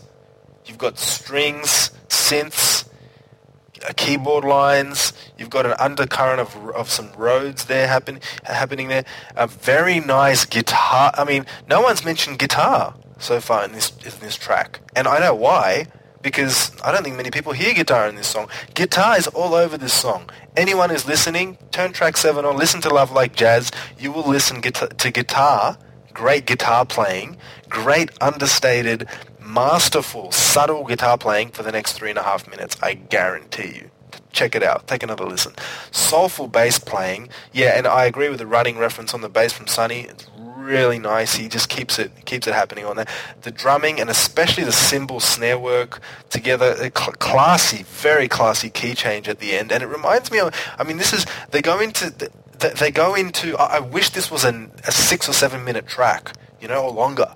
Um, this would fit very nicely on a on a news or the Rainbow Children or even on, on, on, on one of the you know more experimental Miles Davis, Mahavishnu. Now, in the sense that it's it's just it's experimental. It's it's taking chances and it by for the most part it succeeds and, and I really like that. The, and I'm about to go. That's just the musical bit. That's just the musical part of it. So bear with me, strap yourselves in. then I go into the vocal delivery. The vocal delivery is brilliant. It can it can seem at once corny and clever. It can seem at once lame and tame, but by the same uh, you know understated sensuality. I mean, yes, this track is just ridiculously good. It's genius. It really is genius, and he's taken risks. Now, let me go into the lyrics. Vocal metaphors all over very clever. I mean, love like jazz. That should give you a clue. You know, um, a physical kind of blue. Uh, you know, you gotta you gotta know that record before you actually make that comparison. Um, you know, nothing contrived, all those sorts of things. You know, he's talking about he wants a lover or a partner like jazz. You know, free flowing, organic, spontaneous, brilliant, brilliant songwriting. It's just ridiculous. It's it's mature. It's soulful, it's jazzy, it's soul jazz, it's nifty, it's thrifty, it's it's just going places. And you know what? Most people will listen to this song and they'll go, huh? It's cheesy lounge music. Let me put on uh, Colonized Mind again. Uh, let me put on Dreamer. Oh, this is love like jazz crap. What is this? What is it trying to do? It's elevator, ele- elevator music. How wrong they are. So, um, yeah, I'm a huge fan of this track. And initially I wasn't. It's just brilliant. Love it. Love it. I'm Yeah, the, to um, to it. this, this- you know, the in rock and roll, the um, the metaphor for sex has been done over and over to death, and I think this one is, is quite original as well. Uh, and I also think, you know, Prince is, is famous for hiring like completely top class musicians, and someone himself who didn't go to music school or anything like this. I think he must see a lot of pro musicians who just play the same licks over and over and over. And I think he's using that, that experience of, look, hey, look, that's great to play all those licks. You can play with more feel kind of thing. And I think that's the musical side of the, um, of the metaphor, which works really well as well, I think. Yeah, the, the musical and the lyrical and the execution and the mastering and, and, and, and the understated brilliance of this song make it a 10 out of 10. I mean, it's, it's such an original Prince composition. And even as I say this, I keep getting that dun, dun, dun, dun, that thing is coming up in my mind. I'm thinking, that's so... That's so like David Jones or Myer music. It's like every time I walk through, they're playing this bland elevator R&B, you know, technically brilliant music, but just with no feel. And he's he's kind of used that. I wonder if it's, you know, you never know with Prince. I wonder if it's intentional to, to, to get people to listen to it. You know, but I, I think he's he's he's winning as much as he is losing on a track like this because some people won't give it, you know, the proper attention. But I digress. We will go into the next track. Hey, I just want to say one thing. With the um the little timber or whatever it is in the Frank Zappa, just got me thinking, what if he covered Zappa song? How good would that be? What if he what? Just imagine if he sang Muffin Man. Oh, forget it. Nah, Muffin don't even. Dancing Fool, Valley Girl, Joe's, Joe's Garage. It would be so good. I would see him do Joe's Garage. That'd be excellent. that as as as um as much as my mouth is foaming at the at the at the sides, it- you know, thinking about something like that, I, I I truly think that as brilliant as these two artists are, they are so apart. And I just actually finished reading a um, Frank Zappa biography by a guy called Barry Miles, a you know, 400 odd page book, and so I feel like I've, I've it's fresh in my mind. So I've been playing a lot of Zappa in the background as well while listening to Lotus Flower, and it stands up. So you know, compositionally, if you're gonna if you're gonna play if you're gonna compare any quirky composition to, to any 20th century composer in pop in the pop music canon, compare them to someone like Zappa, and that's what that's why I like Love Like Jazz. So um, it's very interesting. But I just want to finish on, on what point you made, Captain, with Muffin Man. Yeah. Not Prince related. That is one of my top 10 all-time greatest live guitar solos. It Oh, is I love, I a- love, and live, it's great. forget it. It is unreal. I, that's just that's pure ah, brilliance. Unbelievable. I'll have to listen to that after this. Yeah, for sure. but going back, getting back to Prince, um, I don't think we've done that before. straight from the from the purple path, but okay. And then another change up. We go straight into the instrumental, another instrumental section, uh, almost like an interlude, but not not quite. It is a song in itself, in and of itself, I guess. Uh, Seventy-seven. No, no, no, no, no. Let me take a step back. Beverly. What is it? Seventy-seven. Be- God, someone help me out. God 77 damn. Beverly Park. Obviously, not, not not a memorable title. Um, what do you guys think about this? Let's start with Captain. Oh, Oh, do you really want to start with me? Uh, start with uh, yeah. Start with you. I think this is just dumb intro. Just 30 seconds wasted straight off. And then this real heavy guitar comes in and I, here we go. And then in comes, even, as much as I love it, the harpsichord just sounds rubbish here. Whatever it is. I'm thinking, yay, harp. And then it just, it's just, it's just melody. And, and it, it, albums, you know, Venus de Milo, it's, it's mission time. Except instead of parade album being French, this is he's gone Italian this time. It, it's Venetian. But even for an instrumental, it's so obvious there's parts in it, and he plays. And the first time I heard this track, he was playing this and that, and I, I came to this part, and there was a sort of a bit of a pause, and I just knew the next chord he was going to play, and he did, because that's exactly what he does. And I just thought, just a bit lazy as well. He, he played the obvious chord, which if you want to listen to it, it's at 155 and 250 and 235. it's, it's just such... So you're saying and that's predictable? what. It is. It is. It's not a challenging piece of work, that is for sure. No, it's intermission. You're meant to go to the bathroom. You're not meant to sit there and do it. There, that's all. Okay, okay, okay, Every okay. Prince album needs a dodgy track.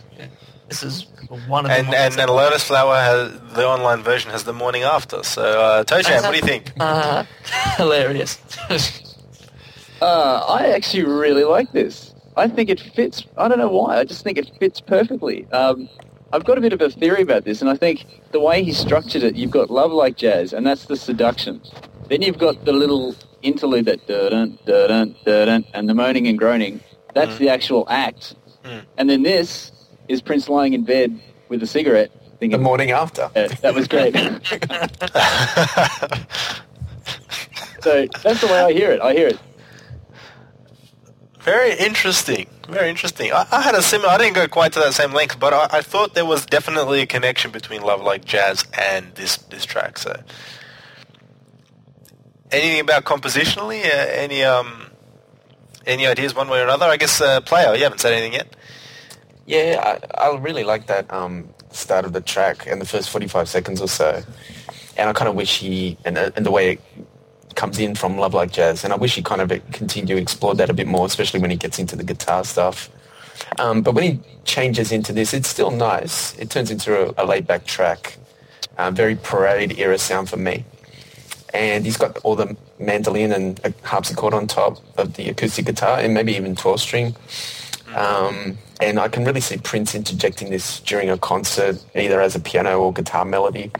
Um, yeah, so I, I'm starting to look at it a little bit different light since uh, Toe Jam's um, interpretation of it. I didn't really think of it like that because I was kind of digging those moaning and groaning sounds at the start of it.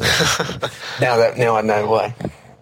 Uh, yeah, I, I, I agree with I agree with what you say, and, and also agree with the fact that I didn't really see Toe Jam's um, interpretation of, of this particular piece and its placement on the album, etc. But one thing I did know was that it it I, I tr- it's very odd, and I guess this is why we all love Prince albums to a degree that you know that sometimes things just don't make much sense.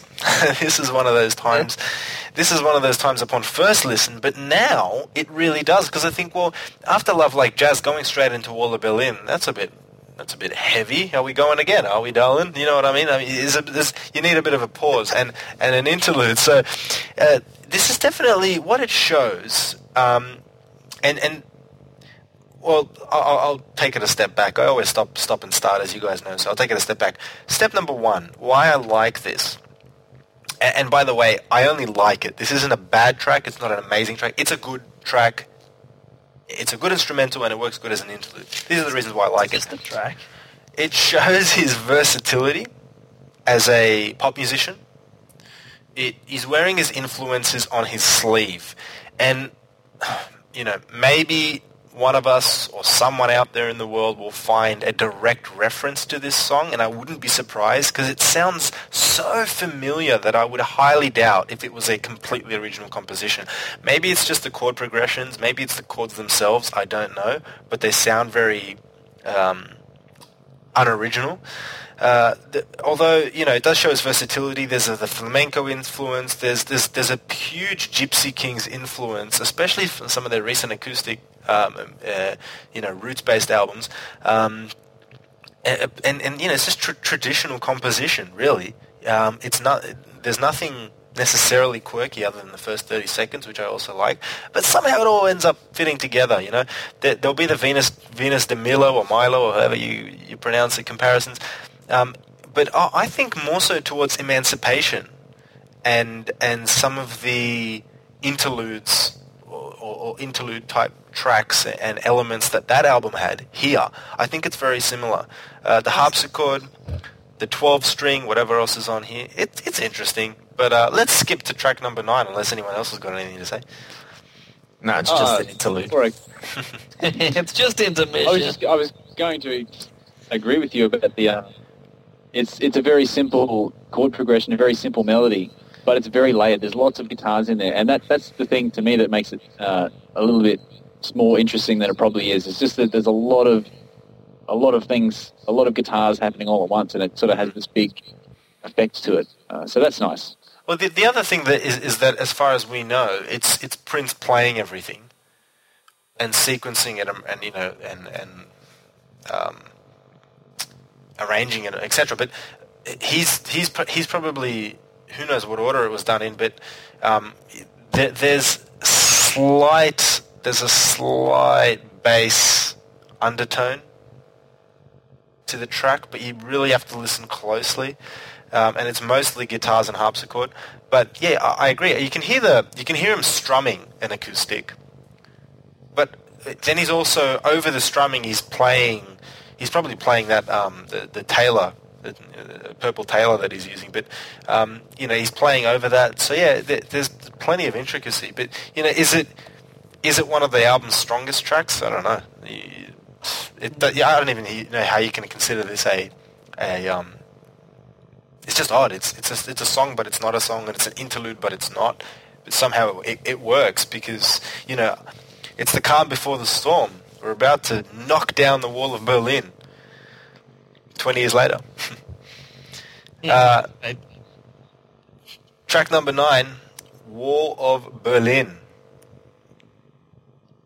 Captain, we're going to Yes. start with you. that uh, I don't lot to say about this song except I like it and I liked it when it first came out. I think it was one of the first MP3s that came out of Lotus uh, when the website came up. Got a cool drum beat. It's got these cool guitar lines. It's nice vocal melodies. I love the the rock changes. They just off. And uh, you've got the um, it's really it, been an outtake from Rainbow Children to me, but that's okay because it's got a good guitar solo, and then it goes off at the end. It goes crazy, and it's got vocals, and I like the song. That's all.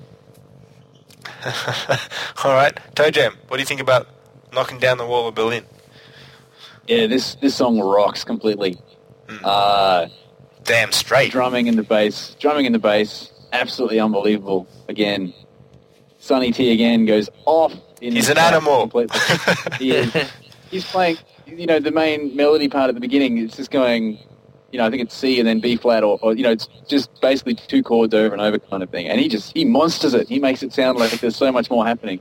Uh, so that's cool. Prince's guitar is insane, absolutely insane. No one else. This is as close as anyone will ever get to matching Jimi Hendrix on the guitar. This is absolutely amazing.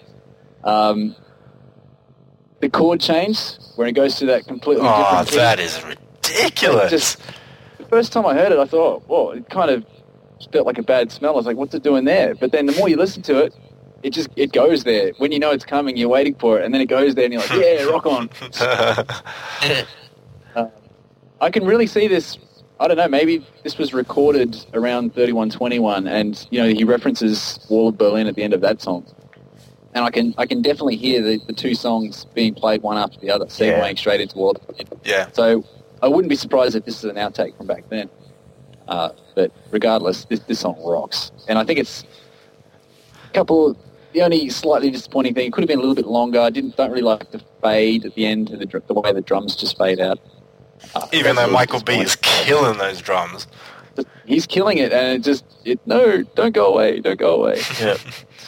Uh, yeah, another. It's very similar to um, "Fire" by Jimi Hendrix again. Uh, Can I stand next to your fire? That song quite similar in, in Oh, terms yeah, of yeah. the, the fast-paced, you know, the the, the rock and bass and the, the weird chord changes, and uh, yeah, but yeah, this lyrics a bit quirky, but you know, Prince is known for quirky lyrics. Uh, but I really love this song.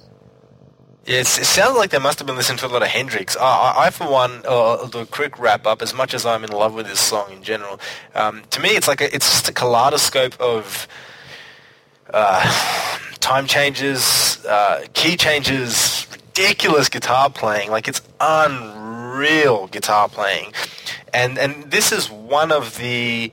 Uh, you know, I'm going to say it. I'm going to make the statement. This is one of his greatest solos. This is this is easily one of his greatest solos. Studio, I'm saying studio. Uh, one of his best studio performances. I mean, it's ridiculous. Uh, what do you what, what, what do you do after this? It's just he's rocking it out, you know. Um, tasteful use of the whammy and, and, and of the tremolo to a degree, but the guitar is on fire. You know, it's just psycho. It's a psycho song. The lyrical metaphor for sex, and that's what I think it is. It's it's obviously alluding to that. You know, whether it's sex in the many variations and disguises, or getting it on, you know, uh, just in general with um, you know, for as a recreational activity. Who knows? But that, that, that's that's where I get from this song. But the the bass playing, yeah, I agree with you.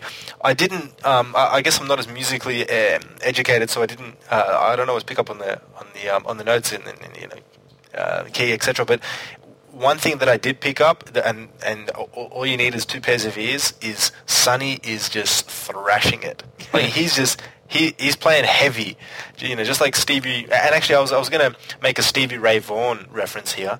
Um, between Hendrix and and I think the only other person that could rock out like this would probably would probably have been Stevie Ray Vaughan in this mold of song. Um, especially with that change, God, it's good. Especially when you know when it's coming, you're just waiting and waiting and waiting, right. and, then, and then it just comes in and, go, and, and it's off. He's he's going fire. Um, and you know how many times have people heard this in, in concert but not on record? Oh, Michael B is slamming, and you know when when I first heard this, it was um, as part of the songs that were released on, on US radio, um, and you know they streamed online, etc. And I just thought, the first thing I thought was, yes, he's got a new band. Woohoo! Cora and Josh are gone because I'm like, no way could Cora bring this. And, and you know, Josh isn't bringing this kind of heat. No way. You know what I mean? Not to say he can't play it, but he, he's not playing like this. He's, he's on a whole other beat. Um, so, yeah, this, the bass and drums throughout is just so strong. And I think Prince has to play this live has to play this live in whatever configuration he chooses. And, uh, and I'm going to be there when it happens because this is a masterful track. Player, what do you think about Wall of Berlin? Uh, Close it off. Well, what more can I say? You guys pretty much covered everything. Um, it, it, sounds like it would fit on Rainbow Children. Um, there's a great vibe on the track. There's awesome drums, awesome guitar. The melody's great, and then it switches up into the double time and it rocks all out. It, it even like with his guitar. It sounds like a motorbike starting up. Like you can hear it revving up, just starting to get into it. Even yeah. at the start of the track and when it goes into the double time, every time it just sounds like it's going to rev up and just explode, and it does. Um, you can even put this. You could even make a mixtape and put this after 3121, the song, and it would flow straight into it. Um, maybe that was the original configuration. I mean, who knows? Um, the song rocks out, but you know, the only thing for me is just as they're ripping it up, at the end it fades out and it's just like, oh, you know, why does he do that? You know, you just think that it's going to go on for another, you know, five or ten minutes or what. And then, See, I think I thought the same about Love Like Jazz, incidentally. So I hope they bring it live, you know, in, in concert. Yeah. So a, an extended version or something, I'd really like to hear something. This just go a little bit longer because it just, it's just too short. Mm. It's good. It's great. I mean, the the the this I won't call it shredding because it's it's way too good for shredding. But yeah. the, he's playing at the end. He, he, he, I could just imagine him with those two, with Sonny and Michael, and they're just looking at him, tearing it up. He's probably got he's probably got his eyes closed, you know, cheek, uh, tongue in cheek, and just going, yeah, I'm fucking ripping this up now. It's ridiculous, ridiculous. Awesome playing. Some of the best guitar he's put down on, on record, I think. Yeah. So, uh, changing it up again, track number 10. It's money. That's all it is. It's money. Mr. Player, start it up again. Ah, What do you think about this track? All right. First of all, let me just say, Hold on. First of all, let me just say, Maceo, give me a dollar. all right. Let me just say, I do like this song.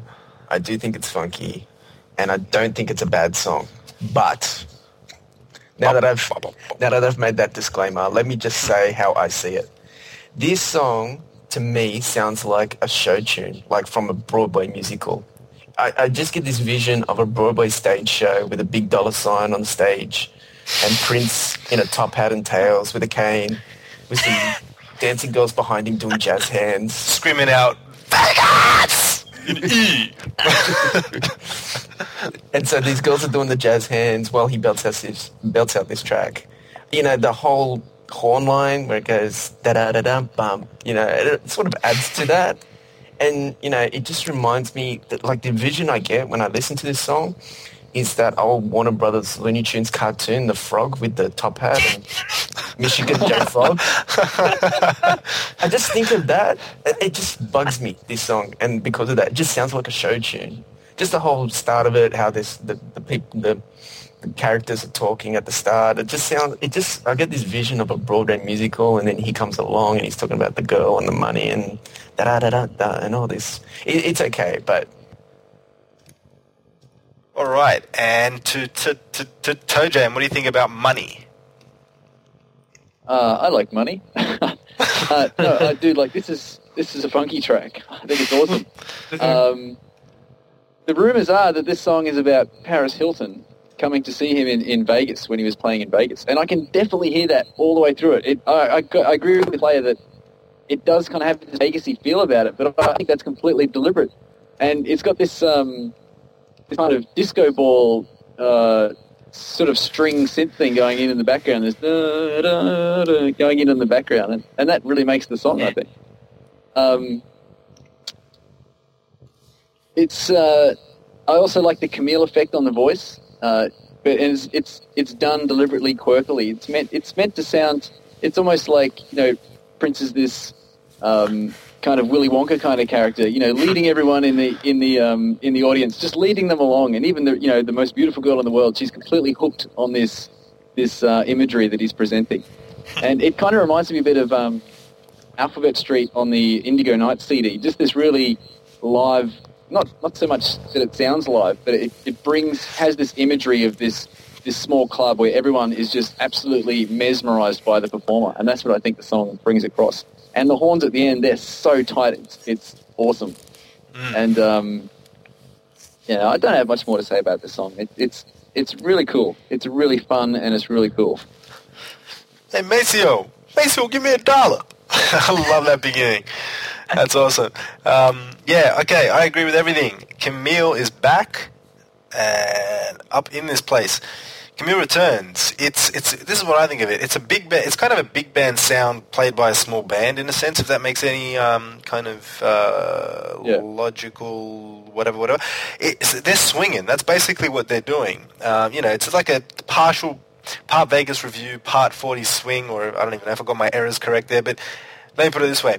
It is relentlessly funky. The rhythm is awesome. Um, I, I, don't, how, I don't know how he's playing this on the bass. Like, not, not that it's necessarily difficult, but I just wonder. Um, like really plucking it, and, and it's really on point. So it's tight ass, and the, the horns are tight as a mosquito's behind. Um, God, the, the, the, the, great title, even better lyrics. And I don't know if anyone's ever seen a, a, movie called Swingers. Nope. Another one. Uh, yeah, Swingers is um is a, a, a track where I won't go into it too much, but I guess they they, they kind of coined the term, um, at least in the public eye, um, money, but not money as in like currency, but more like oh you're so money tonight, you're looking hot, that kind of stuff. Oh, that's so money. Oh, look at those babies over there. They're so money. Meaning, you know, they're, they're, they're hot or whatever, they're cool, everything's good. So I kind of I kind of think there's a double meaning here, and there's like a play on words. It's not only the literal interpretation of what money is, but also you know it's all money, it's all good. There ain't nothing wrong, Yeah. and um, that's when I listen to it. That's the kind of impression I get. So uh, th- this song reminds me of Girls and Boys. I don't know if anyone gets that, that impression as well. Um, and it's not in it's not necessarily in the composition, but more in the attitude. This is Christopher Prace, uh, Pracey, for God's sake.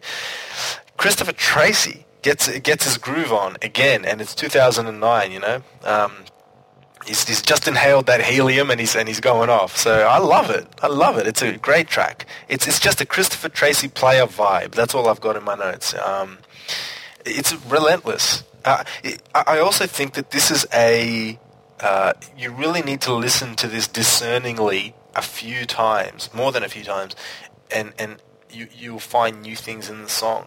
Uh, it's kind of like you know, is he is he being smart? Is he being coy?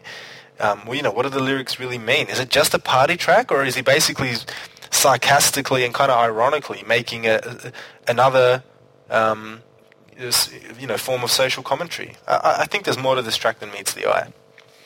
Captain, what do you think about this? What do you think about money? Are you ready? Dollar sign. This is the best song on the album. This is. Yeah, I'll, I'll give you that. This is number one. This is my favorite song. All three albums. Bloody Brian and. and this is the This song. Maceo, give me a dollar. This stuck in my head all day. It won't go away. It's an earworm. It's it's so it's weird because it sounds a lot like Dream Factory. At the same time, it sounds 20s, 40s, whatever era it sounds like. I don't know the eras either, but I love this song. It's my favorite on this and all three albums. And I like the. I'm not sure if it's a ill voice, but it's slightly pitched, but it's uh, it's something. Mm. It, great guitar work. It's got again full horns. He didn't go overboard like he has. And it's just this is song. I love this song. It gets stuck in all day, and it just stays. And I like the out the intro with the talking. It's like hmm. uh, whatever track it is on Graffiti Bridge, with, and I'll, for the more holes than a golf course to come up. Didn't, but um, song best song on, on all three albums. Maceo, give me a dollar, and then we go into track number twelve. Sorry, number eleven. Whew. You can't beat money. Let's just forget it. That's the Dreamer. end. Show's over, guys. Hope you enjoyed the show. Uh, track number 11 is Dreamer. It was played on Leno very recently, played in played live recently. It's on this album. What do you guys think of this recently? I'll take it to player. Start it up. Yeah. All right. This track is an awesome track because it full on rocks out. Uh, it's Prince at what Prince does best. the music's on point, the lyrics are on point. It's very hard to fault it. I hope he continues to make songs like this. Um, uh, the first thing this song reminded me of when I heard it, um, when I heard the lead line, it wasn't so much Jimi Hendrix, but it reminded me of a part on The Last December in Rainbow Children. There's a section around the 3 minute 33 mark, and it sounds like a slightly version. Oh, yeah slightly faster version of the Lean line of Dreamer. So again, tracks like these make Lotus Flower remind me of Rainbow Children. Um, but yeah, just whip out Last December and hmm. cue it up to 3 minutes 33 and you'll hear the Dreamer line in it.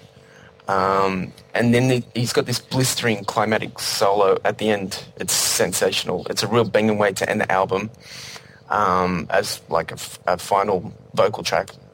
Um, very thought-provoking lyrics about the chemicals being sprayed on the city and things like that.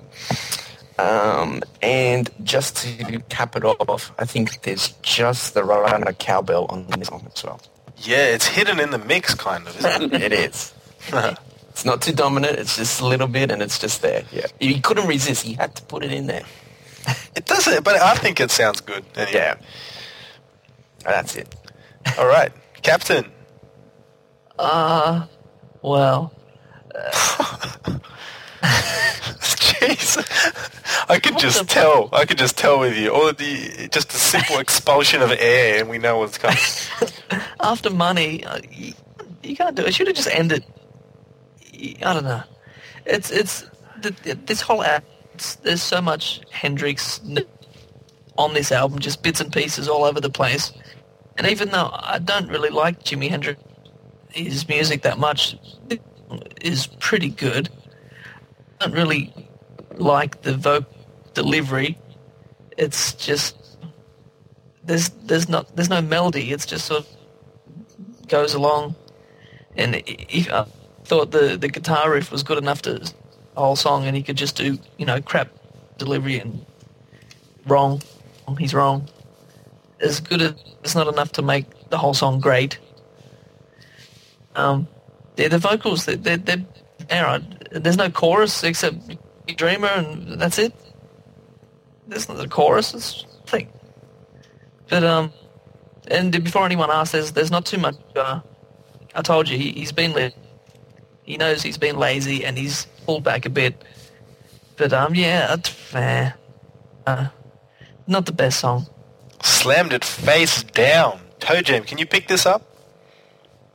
Yeah, this is a rocking track. A rocking track. I, the thing that really I really like about this is is the lyrics and the message. And you know, Prince has always been. Um, he's always come from that. You know, the flower power generation, and I think the, the lyrics are really on spot here about saying, "Hey, look, you know, we had this dream, and you know, then Martin Luther King got shot, and and you know, the world turned to turned to shit, and uh, but he's still a dreamer. He's still a dreamer. He still believes in that dream, and I think that there's a really strong message behind that.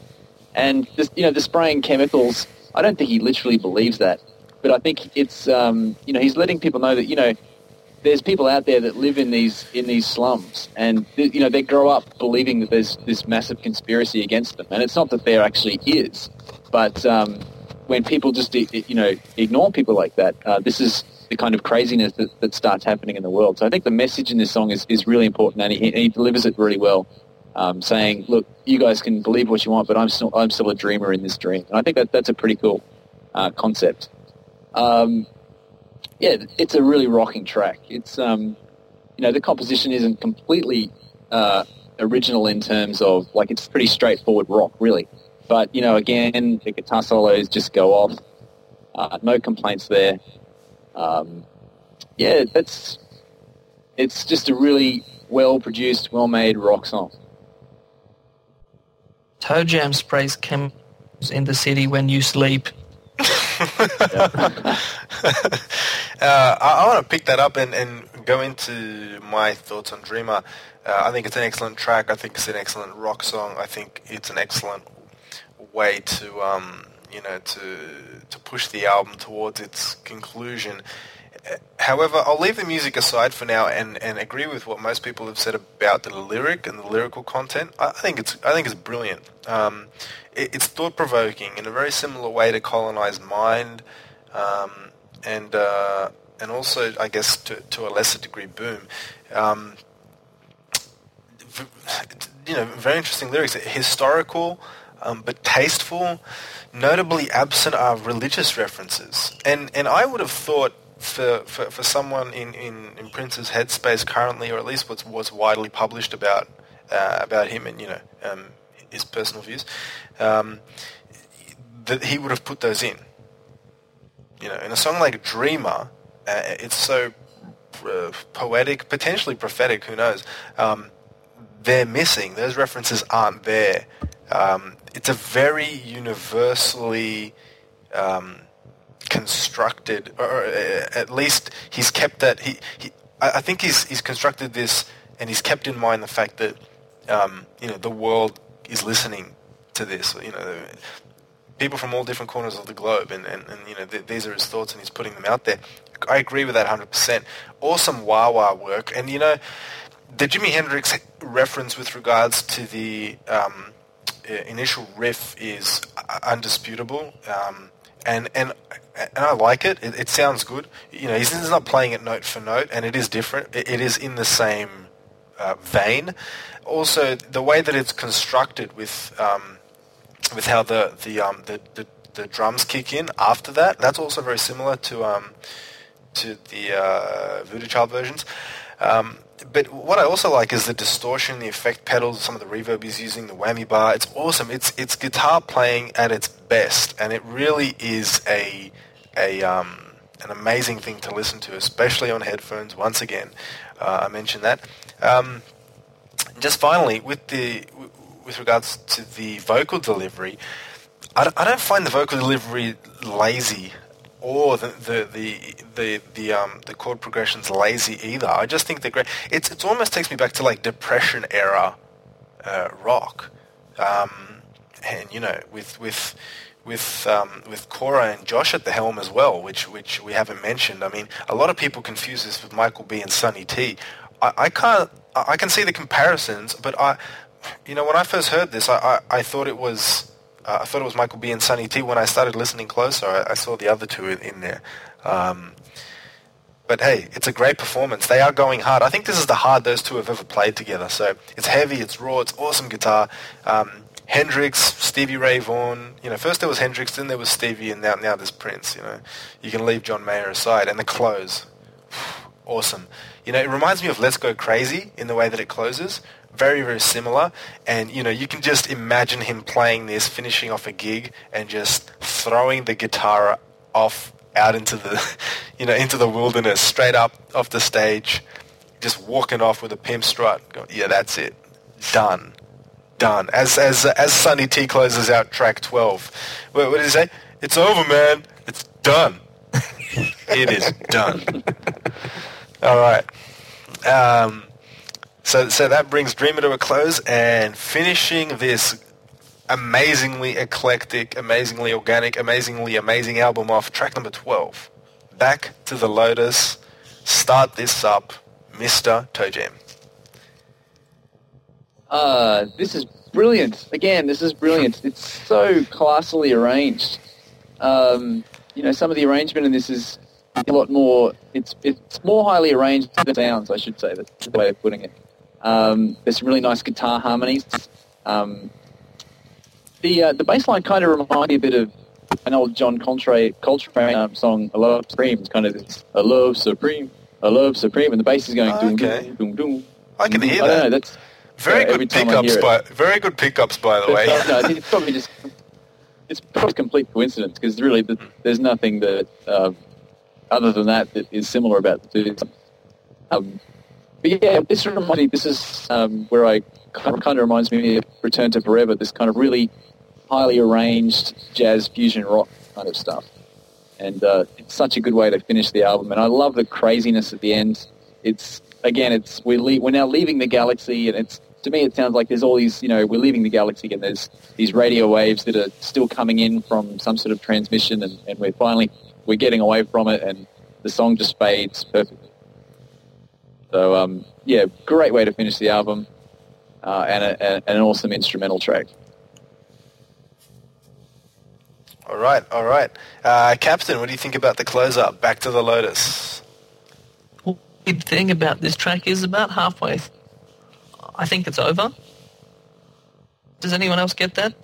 I, I, I think so too, yeah. And then they added something like- else in. Five minute track and like two and a half minutes in, everything just disappears and then it comes back.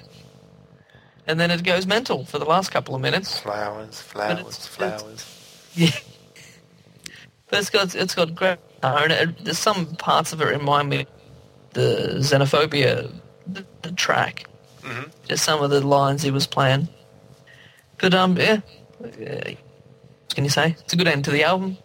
Started like this and it ended slowly but heavier and more crazy.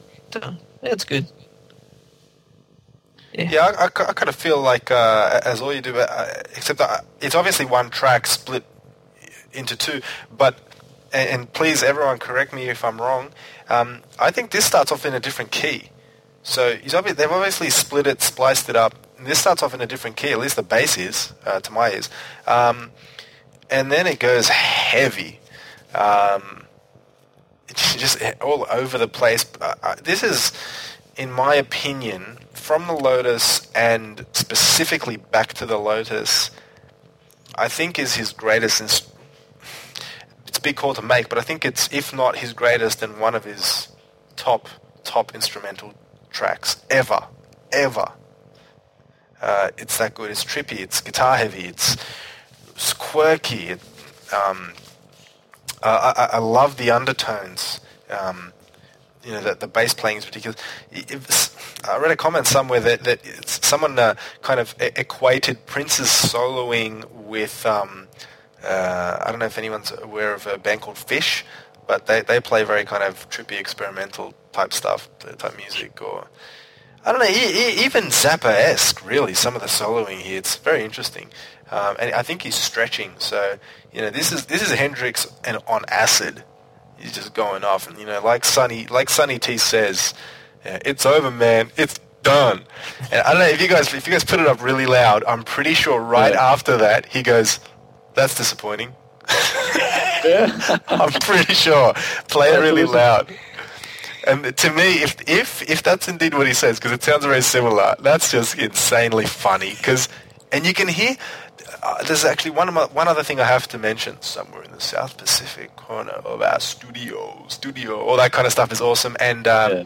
and a final final thing again um, is you can hear some feedback about four minutes in. Can you guys hear that? Yeah. and and I'm I'm I'm so glad that, that he left that in because it sounds awesome. It's as if like it almost gives the impression that you know that whole process going back into the Lotus or you know finishing the, finishing this whole concept and this journey. It's like they- they're barely. It's like Star Wars. You know, they're barely making it out of the out of the ship. Like everything's everything's just kind of you know, the, from the lotus was this organic um, blossom and, and bloom, and this is kind of, you know, that it's tearing away at the seams and and disappearing. It's like we're being born. Yeah, exactly, and and into oblivion, you know, and and. Phew, it's amazing, man. Play this, uh, turn this up to eleven on your headphones, and take a shower. It's like it's like listening to something like Machine Gun. Uh, just forget it. Unreal stuff. So, finishing this track with Mr. Player. What are your final thoughts on the final track? Yeah, this is like the first track. It's like the experience is finished and you're getting back into your spaceship and going back home to reality. It's like it's the end of it. Um, the elements of the coda of Dolphin from The Undertaker is in there, the distorted vocals. It's a great way to close it out and finish it up. It's like you've had your orgasm and now smoke a cigarette. It's done. Um, and then if you if you put this album on repeat from the end and it goes back to the start, it sort of flows in it nicely and you can listen to the whole album again, like on an infinite loop. It's just a great way to end the whole concept of the album. It's great. All right, all right. Wow, that that brings us to the end of the of the album. Ah, I can't. I just I don't know what else to say about it. I'm I'm I'm ecstatic about about just the experience of listening to this. I've been playing this to death. I've left Elixer, Elixer to the side. Um, MPLS sound I play from time to time, but, but but this is just such a concept. It's such a conceptual album. It's brilliant. I just think it's brilliant. Final thoughts from anyone. Just jump in and tear away at it.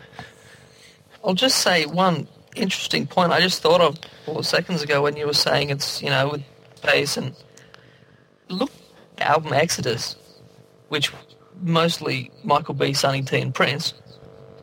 Whole concept was very similar about this in outer space. Now he's gone back to those same guys to album of a very similar concept, hmm. which I just thought of. But that, the other thing that's weird is he's gone back to Michael B and Sonny T. How many members has he gone back to and recorded a with? It's not something he he's known for doing. It's a very interesting point, actually. Yeah. Yeah. Only really it's all- E. Yeah, Yeah. but he's really good Eric friends. Leeds occasionally. Yeah, Eric Leeds come down then, but if they're back even semi-permanently, that's that's a, a rare thing that he's done. Go back. Yeah. When I he's think always, it's a- it's always been about going forward and not looking back. He's gone to these guys. It's just it's weird. I'm not complaining. Yeah. I'm not. I, it's, it's excellent. He can, they can stay for as long. I think one of us, or one of you guys, have made this statement before, and uh, and, and I'll put it out there again because I, I'm of the opinion that that the NPG Power Trio, that's it. You know what I mean? That that is the holy of hol- the holiest of holies in, in the in the Prince world, from my point of view. You get Sonny T, Michael B, and Prince in a studio. That's that's all you need. Is. Um, you know, with all due respect to the Revolution, Sign o' the Times, Lovesexy Bands, all that kind of stuff, these guys just have a chemistry and an understanding. It's very similar to um, to uh, I guess almost like a well, actually very similar to, to the Jimi Hendrix experience. Um, The trio. or- yeah, very very similar. Definitely. Though I would add Levi now and then. He's an excellent rhythm player and an excellent bass player. He won't be coming back. Nah, Not after he tried to sue Prince. No way. no, he won't be back. Yeah, that's uh, we, we've got a lot of episodes up our sleeve, I guess, discussing best, you know, greatest bands of all time, all that kind of stuff. Um, so, I mean, what, uh, you know, this this is still relatively um, early in the mix. I mean, the, the, the album's been out for a little while now. Um, you know, we're talking about it. No doubt our opinions might change, intensify, lessen, who knows. But, um, you know, I, I think I'm on the right right wavelength in saying that, that this is... Uh, well, let me put it this way. How many of you would agree with me in saying that this is the greatest whole album studio release since 2002? Yeah. Yeah. All right, how many would say- fact- Well, I was going to say, um, I'm actually at the moment, I'm so ecstatic about this album. I'm actually saying it's his best album for a long time, possibly even further past the Gold Experience. And the reason being, uh, Rainbow Children and Gold Experience, as much as they are absolutely amazing and brilliant albums, Segway? uh, the segues can get a bit distracting, um, and this one doesn't have those.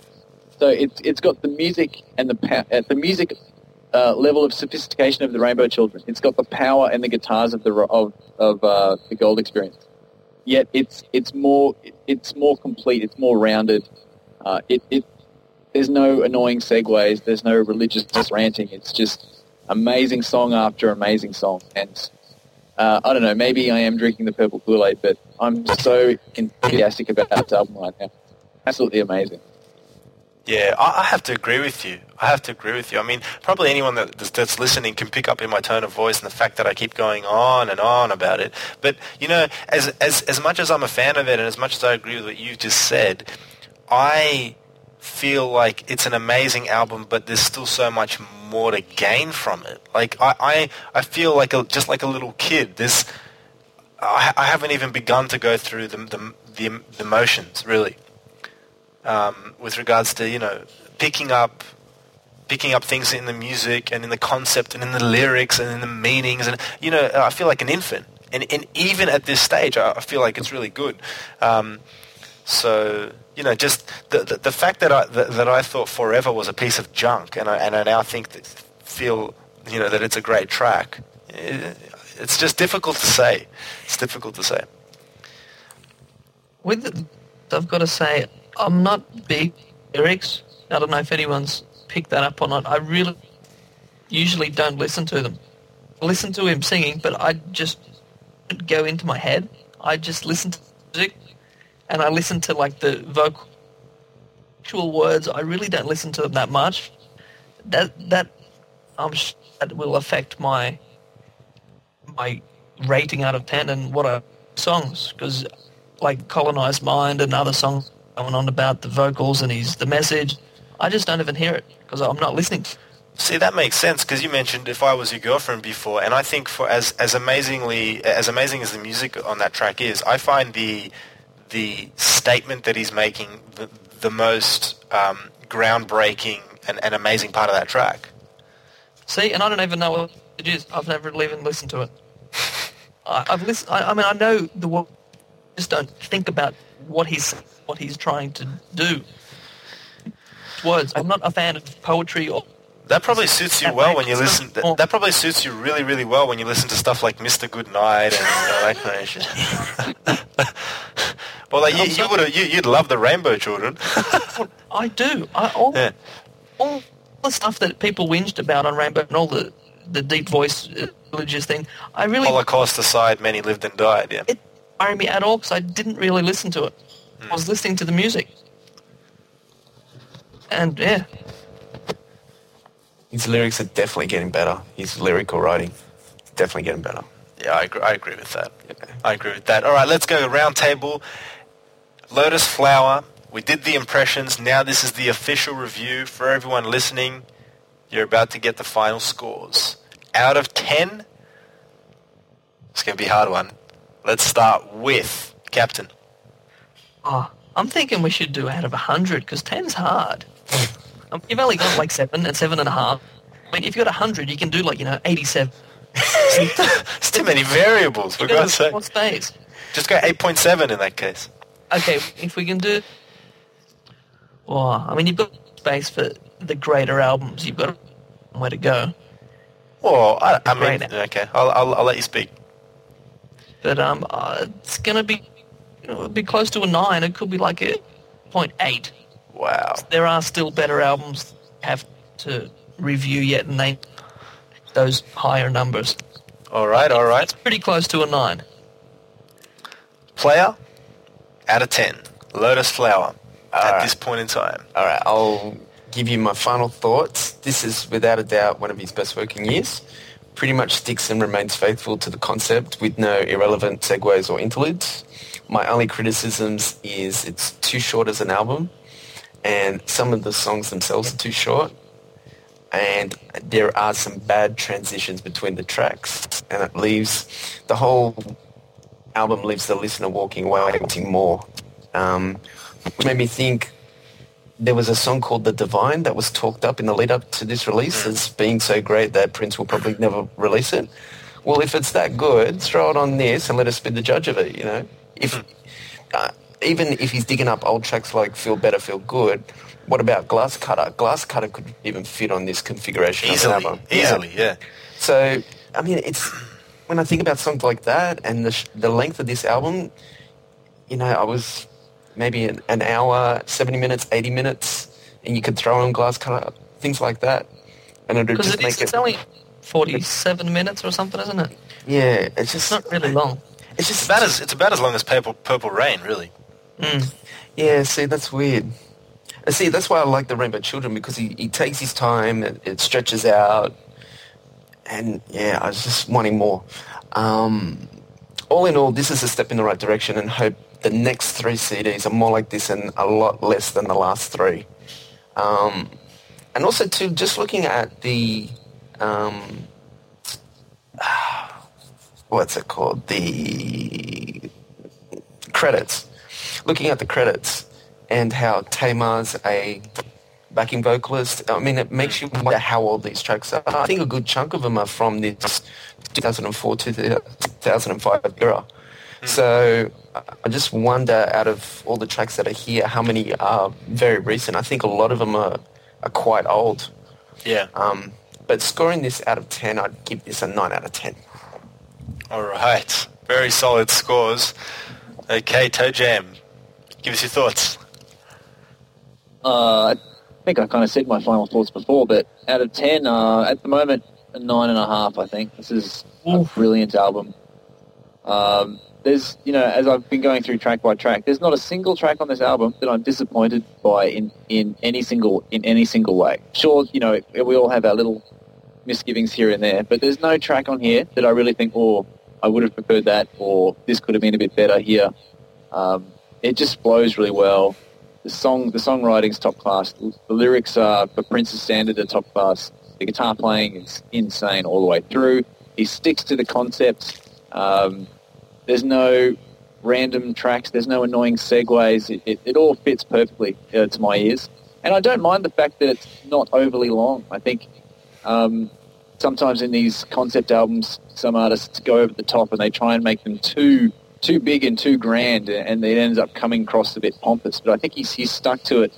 He's said, no, I'll keep it this 50 minute length, and, and that's what it'll be. And so I don't mind this, this short length.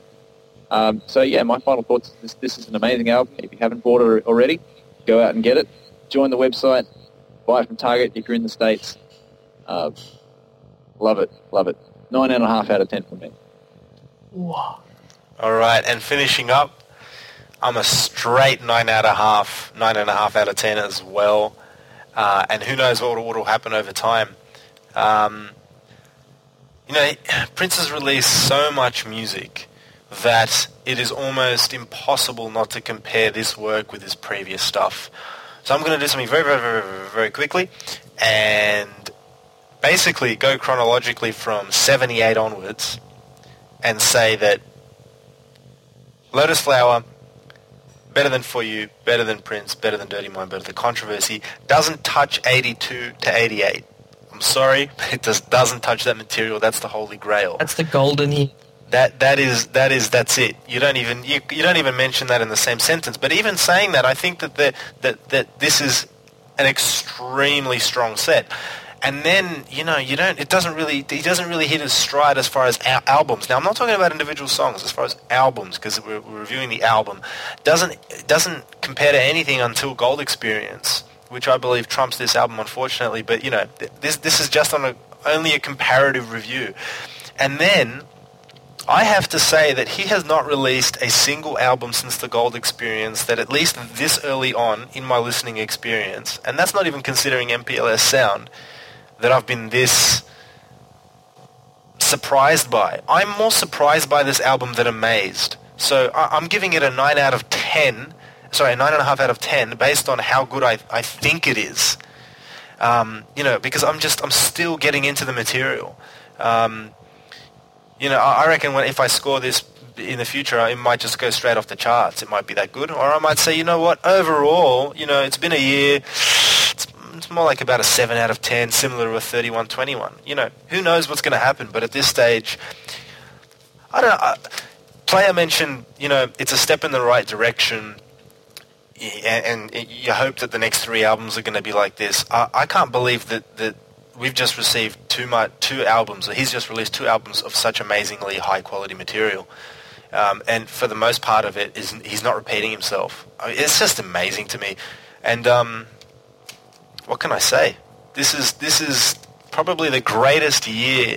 Uh, Considering um, our, our our ages, I guess, or at least my age, um, being a Prince fan, you know, he's released something that is that is now in my all-time top 10 Prince albums without a doubt. It's, a, it's an amazing piece of work. Um, he's laboured over this supposedly for over five years, and and now I understand why, because because this is just. I'm just going to put it on. That's all. I'll just say one thing. Since, probably since Gold Experience and Rainbow Children excluded, albums haven't been very good. And I've been hammering him on forums all over the place. It was you. It was me. And no candy for you.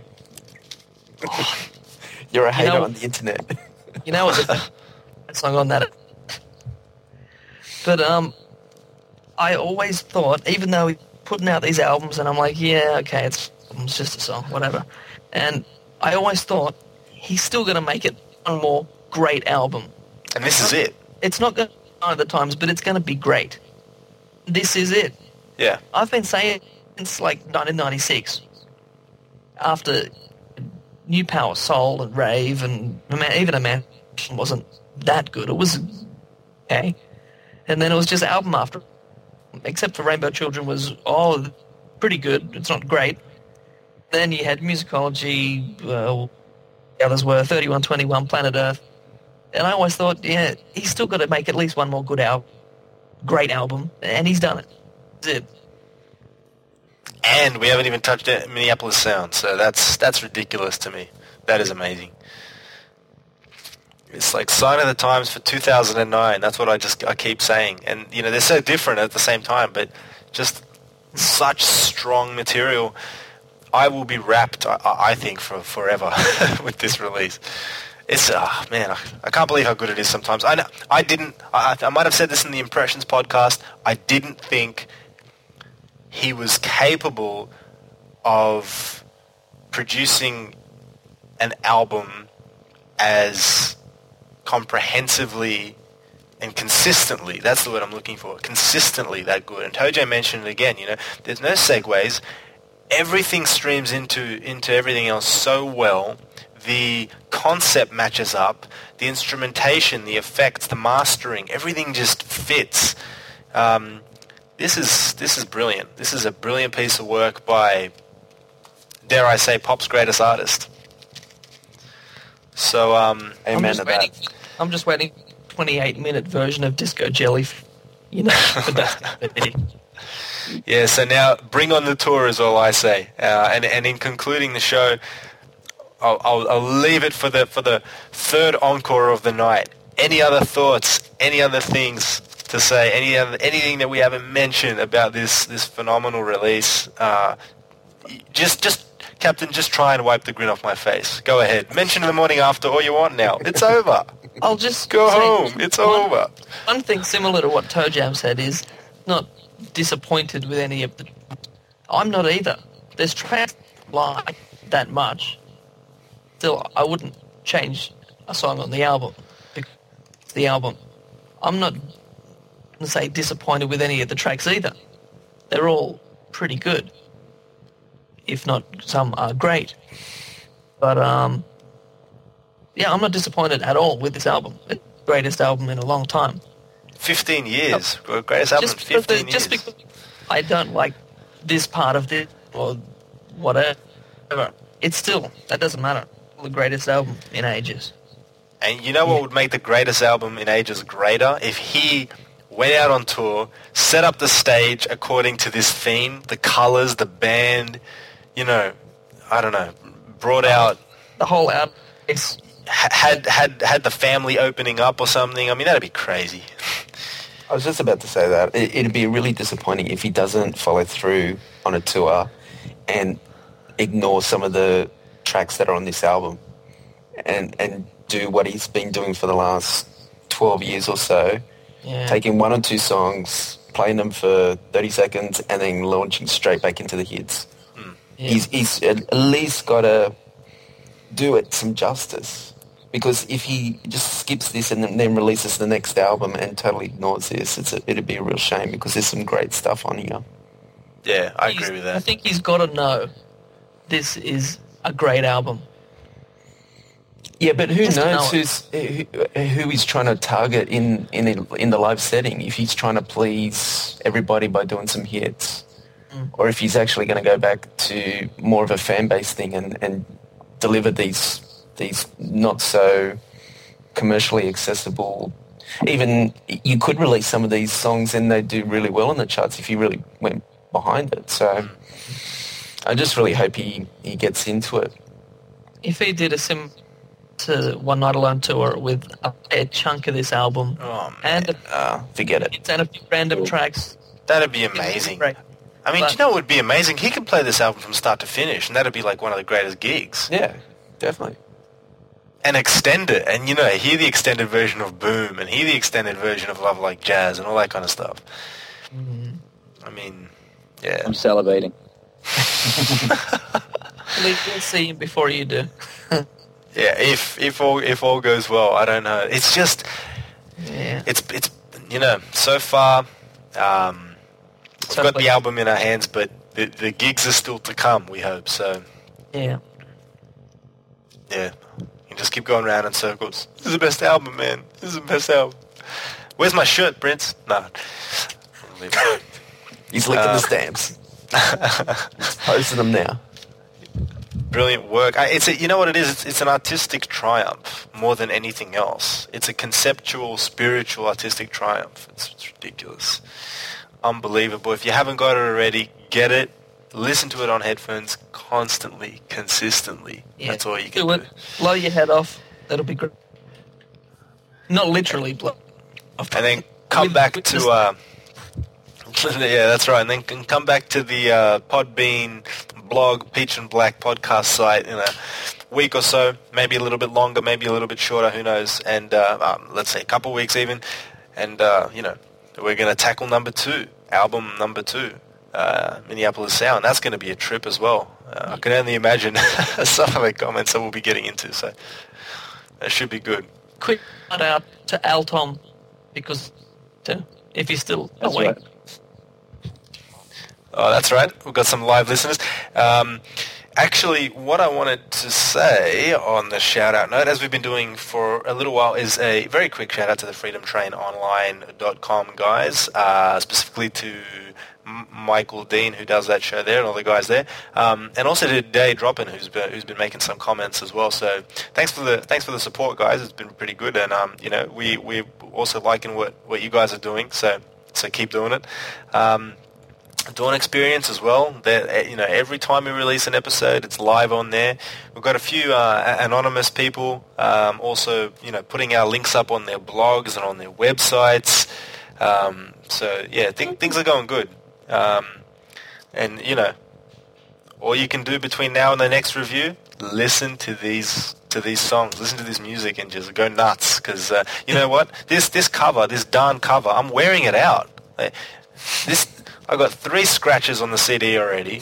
The um, the, the Cardboard's cardboard, all yeah, tattered. Yeah. the cardboard's all tattered.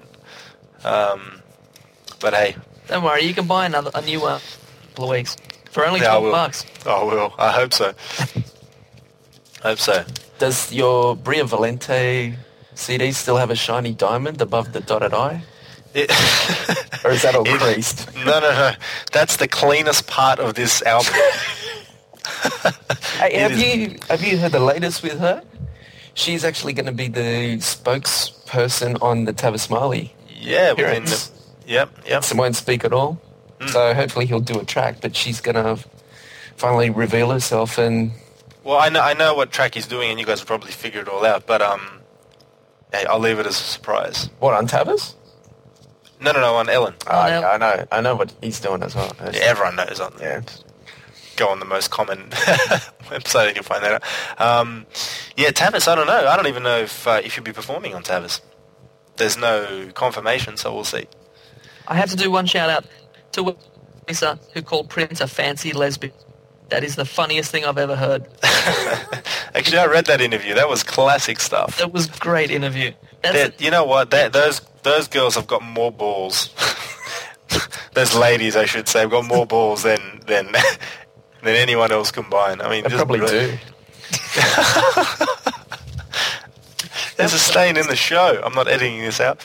Um, a big shout out to Wendy and Lisa. Actually, um, I don't know if anyone subs- subscribes to Twitter, but um, I-, I was checking out just out for fun. Uh, Questlove's t- Twitter posts. he posts some really funny shit on there, and uh, also Wendy and Lisa. And you know, they they said they were really digging. Um, in other words, enjoying uh, MPLS sound. The only thing that they weren't a fan of was the um, auto-tune effect on Chocolate Box.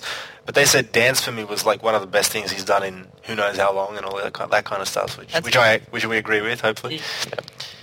Yeah. Yeah, that's pretty interesting how they um, following mu- his music and how they're interpreting it. But after that last interview that's been published, I don't think they'll be on um, good terms. Well, I, I love I, and you, big big shout outs to, to Lisa Coleman. I think she said something along the lines of, I'll "That's all right, I'll take the call." to, to tell Pri because Wendy was sort of saying, "Oh, oh, I bet you we're going to take a call. We should probably sort of tone it, tone it down." And Lisa said something along the lines of, "Oh, all right, I'll take the call. That's all right. I don't care. let, let him let him call me. Come on, pretty pretty boy." So she's she's got some guts. You got to love that. Yeah. And actually, a big shout out also to their new release um, on on wendyandlisa.com. Uh, I haven't actually downloaded it yet, but I'm planning to. But I've heard the streaming music, and it's very um very interesting, very atmospheric music. Yeah, that's a cool app. I, I really like that. Oh, you've got that already, have you? White Well, yeah, they- Flags Yeah, yeah. They do a lot of on TV Winter stuff. Chimneys. So that's that's really cool. Um, I, I guess we'll just finish it on on. Um, if you guys are happy to prophesize for a minute or two with regards to, I guess you know, there's no tour at the moment, but we mentioned this before. Who's the band? Who's the band going to be? Is it going to be Rhonda and, and J- John Blackwell? Is it going to be Josh and Cora? Is it going to be Michael B. and Sonny T? I would be disappointed if it isn't the power trio. You know, I think everyone's holding out for that. Yeah, I, I reckon it's going to be more of the same. Uh, I'd like to see Sonny T, Michael B, but I don't think they're they're going to tolerate his calling up three in the morning crap and come over and record some songs. So, I, you know, it's it's nice to see it, but I don't think it's going to be happening. I think we're going to get more of the same of Corin. They've Josh. their own stuff going on as well anyway. Whether they could could go on tour, who knows? So even if they wanted to, they've got so much other stuff going on themselves. Yeah, ha- ha- but how could you not tour this album? Anyway, I digress. Mm. Get on the road. Well, it does. Go it would be pretty strange to you know record half an album with them and then get them up for this you know the first show he did to not to just say okay see you later guys. So that'd be a bit strange I think. But what about the other two bands, though? Well, I, cares? I seem to think he's still going to he's still going to go with the the three band concept because it just seems a bit weird to suddenly if he suddenly ditched one. Like if he was going to ditch one, I guess it'd be probably John Blackwell and Renato. But you know, again Three to bring them back, bands. Yeah, how would that know. work? That's a big Well, I payroll. sort of, yeah, that's true. But it kind of fits in with the, you know, the three album, you know, there's a three album, three bands, three shows kind of thing. So, I don't know. I'll probably, I'm probably wrong, but Well, you never know. I mean, if it was a residency, that'd make that that could make Yeah. be a lot more realistic. You know, setting up a residency somewhere in the US and then having people, you know, whichever band is in town that night can play. yeah, So, it'd be interesting. Hmm. All right, are they doing rehearsals right now, or is uh, Prince watching repeats of The Matrix? He's licking stamps. That's what I, I better get my shirt. Damn it! It's on the back of the album. I want it. Come over here. He licks. All right.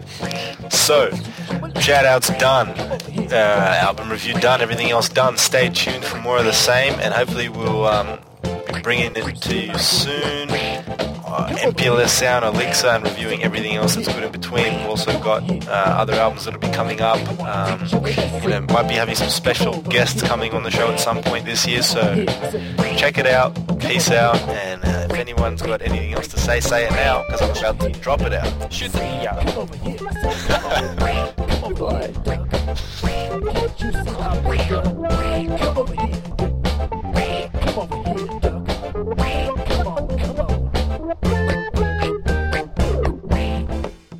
The duck. Shoot the duck. Shoot the duck. Shoot the duck.